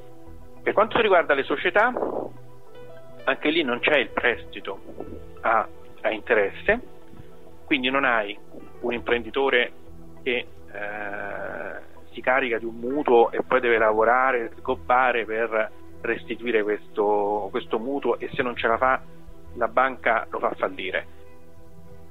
Eh, lì la banca islamica che cosa fa? Entra in società, quindi il capitale che la persona chiede in prestito, tra virgolette, non glielo dà in prestito, ma glielo dà come capitale per entrare in società, quindi si prenderà il 20, il 30, il 40% dei, degli utili. Quindi a quel punto la banca ha un interesse che l'azienda funzioni. Spesso prima di darti il prestito dicono ok, io te lo do, ma tu devi effettuare una serie di operazioni magari per migliorare eh, il tuo prodotto e quindi per, eh, sostanzialmente ti, ti, danno uno stimolo a migliorare la, la tua azienda e quindi quando, quando, falliscono si fallisce in due, ma l'imprenditore quindi non rimarrà con, con tutta banca anche lì per tutta la vita. Eh, falliscono in due, chiudono e la banca non gli va a chiedere nulla. È un vantaggio non da poco. È un sistema questo che potrebbe teoricamente attuare anche da adesso le banche, perché non c'è una legge in questo senso che preclude una cosa del genere se un istituto bancario, ad esempio, decidesse di comprare 5 palazzine da, per un totale di 100 appartamenti e ehm, li desse in, in questa forma di, di vendita uh, mista d'affitto, no? non sarebbe proibito perché già è permesso dalle leggi vigenti, però non lo vogliono fare, non lo faranno mai perché non, non gli conviene. Ci sono invece imprenditori intelligenti di recente che per sopperire ai problemi creati dalla crisi economica, siccome non hanno particolari costruttori, che non hanno più acquirenti perché gli acquirenti non ricevono, non, non, non danno i mutui, le banche, sono gli stessi imprenditori che danno il mutuo a, all'acquirente della casa. Quindi sostanzialmente ti mettono dentro, tu paghi una sorta di rata e di fatto è come se non avessi un vero e proprio mutuo. Qualcuno già lo fa.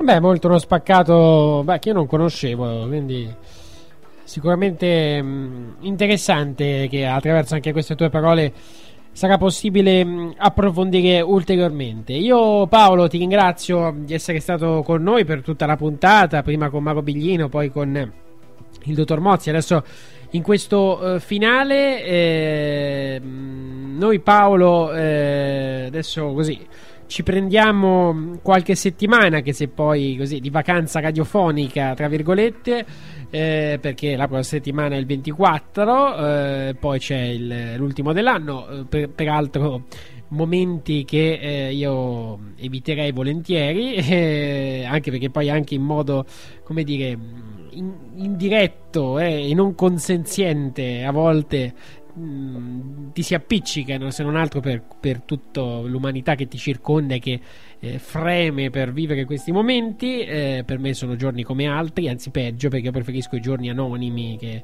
per cui non c'è niente da segnalare ecco. E, però sai ci sono queste date quindi da un punto di vista radiofonico torneremo eh, martedì 7 gennaio allora, Paolo, io quindi non so cosa augurarti perché poi sei per noi, per noi nel senso eh, tu hai una tua religione, io non ce l'ho, mh, mm, ti posso augurare eh, buona vita, ecco, come, come, sempre però. No, ma il buone feste comunque mh, mm, significa, non significa buone feste necessariamente perché sei eh, religioso, significa comunque passa una buona festa, siccome comunque non si lavora, comunque c'è una di festa, puoi dire pure a quello che non è della religione mm, no, propria di quella festività, anche perché se fosse così poi tanto l'80% degli italiani non bisognerebbe mai augurargli buone feste, perché l'80% degli italiani non sono cattolici, formalmente forse sì, ma quanti vanno a messa, eh, seguono i precetti, approfondiscono, anzi no, se poi vediamo quelli che approfondiscono e seguono i precetti addirittura forse arriviamo manco all'1%, però diciamo se identifichiamo il cattolico come quello che va a messa meccanicamente tutte le domeniche, credo che si arrivi a un 20%. Insomma. Quindi le bu- buone feste per tutti, eh, per il buddista, l'islamico, le- l'ebreo, eccetera. Va bene, facciamo così. Buone feste, Paolo. Un abbraccio, a prestissimo. Border Nights chiocciola webradionetwork.eu per scriverci perché noi leggiamo sempre la posta. Il nostro blog bordernights.blogspot.it, il gruppo Facebook Border Nights. Grazie Paolo. Ciao Fabio, eh, ciao a tutti e buone feste a tutti. Ciao. Mrs. Jones, she writes again. Mr. Jones, he knows.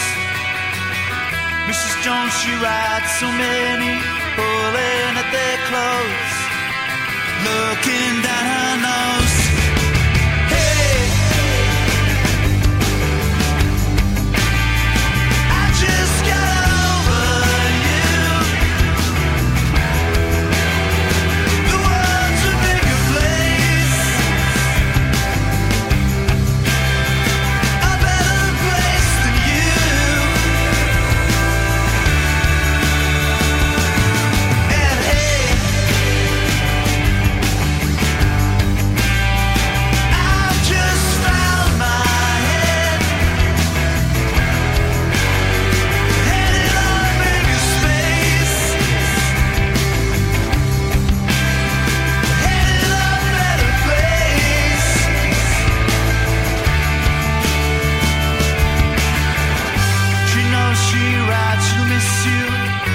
If she writes it fast.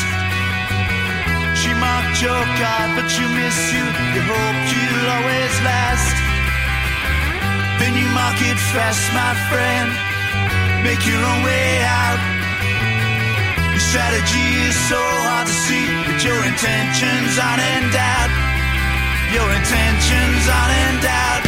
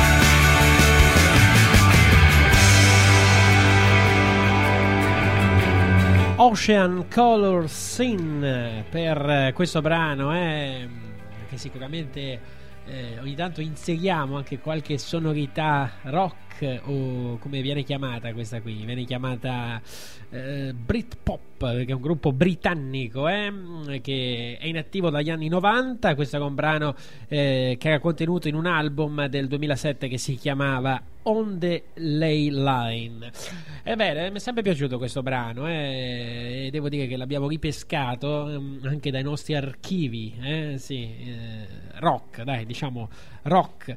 Allora, amici, io che vi devo dire? Eh, abbiamo detto prima con Paolo che buone feste è relativo, e allora che cosa dobbiamo dire? Eh, buona vita, soprattutto, no? che siano giorni soprattutto in cui possiate evitare un po' le cotture di scatole, possiate evitare le cose che si devono fare per convenzione, le cose obbligate, eh, cercate, come dice Carpe Oro, magari di ritrovare un po' il vostro tempo per voi stessi, per fare qualcosa che vi intriga, che vi piace, che vi fa crescere e perché no, magari ascoltate qualche puntata di Border Knights dal nostro archivio eh, su Spreaker, magari qualche puntata, ad esempio la 102, mentre la 104, quella della scorsa settimana, ha avuto dei numeri eh, incredibili, eccezionali, ha battuto tutti i record e non si sa perché, ehm, eh, la 102 invece è rimasta molto indietro, quindi vediamo di far avanzare questa 102, poverina, eh, in questi giorni di, di Natale. Eh? Allora, che siano giorni di buona vita soprattutto, ma quello deve essere sempre, Natale, non Natale, Pasqua, sono tutte convenzioni, no? lo sappiamo molto bene,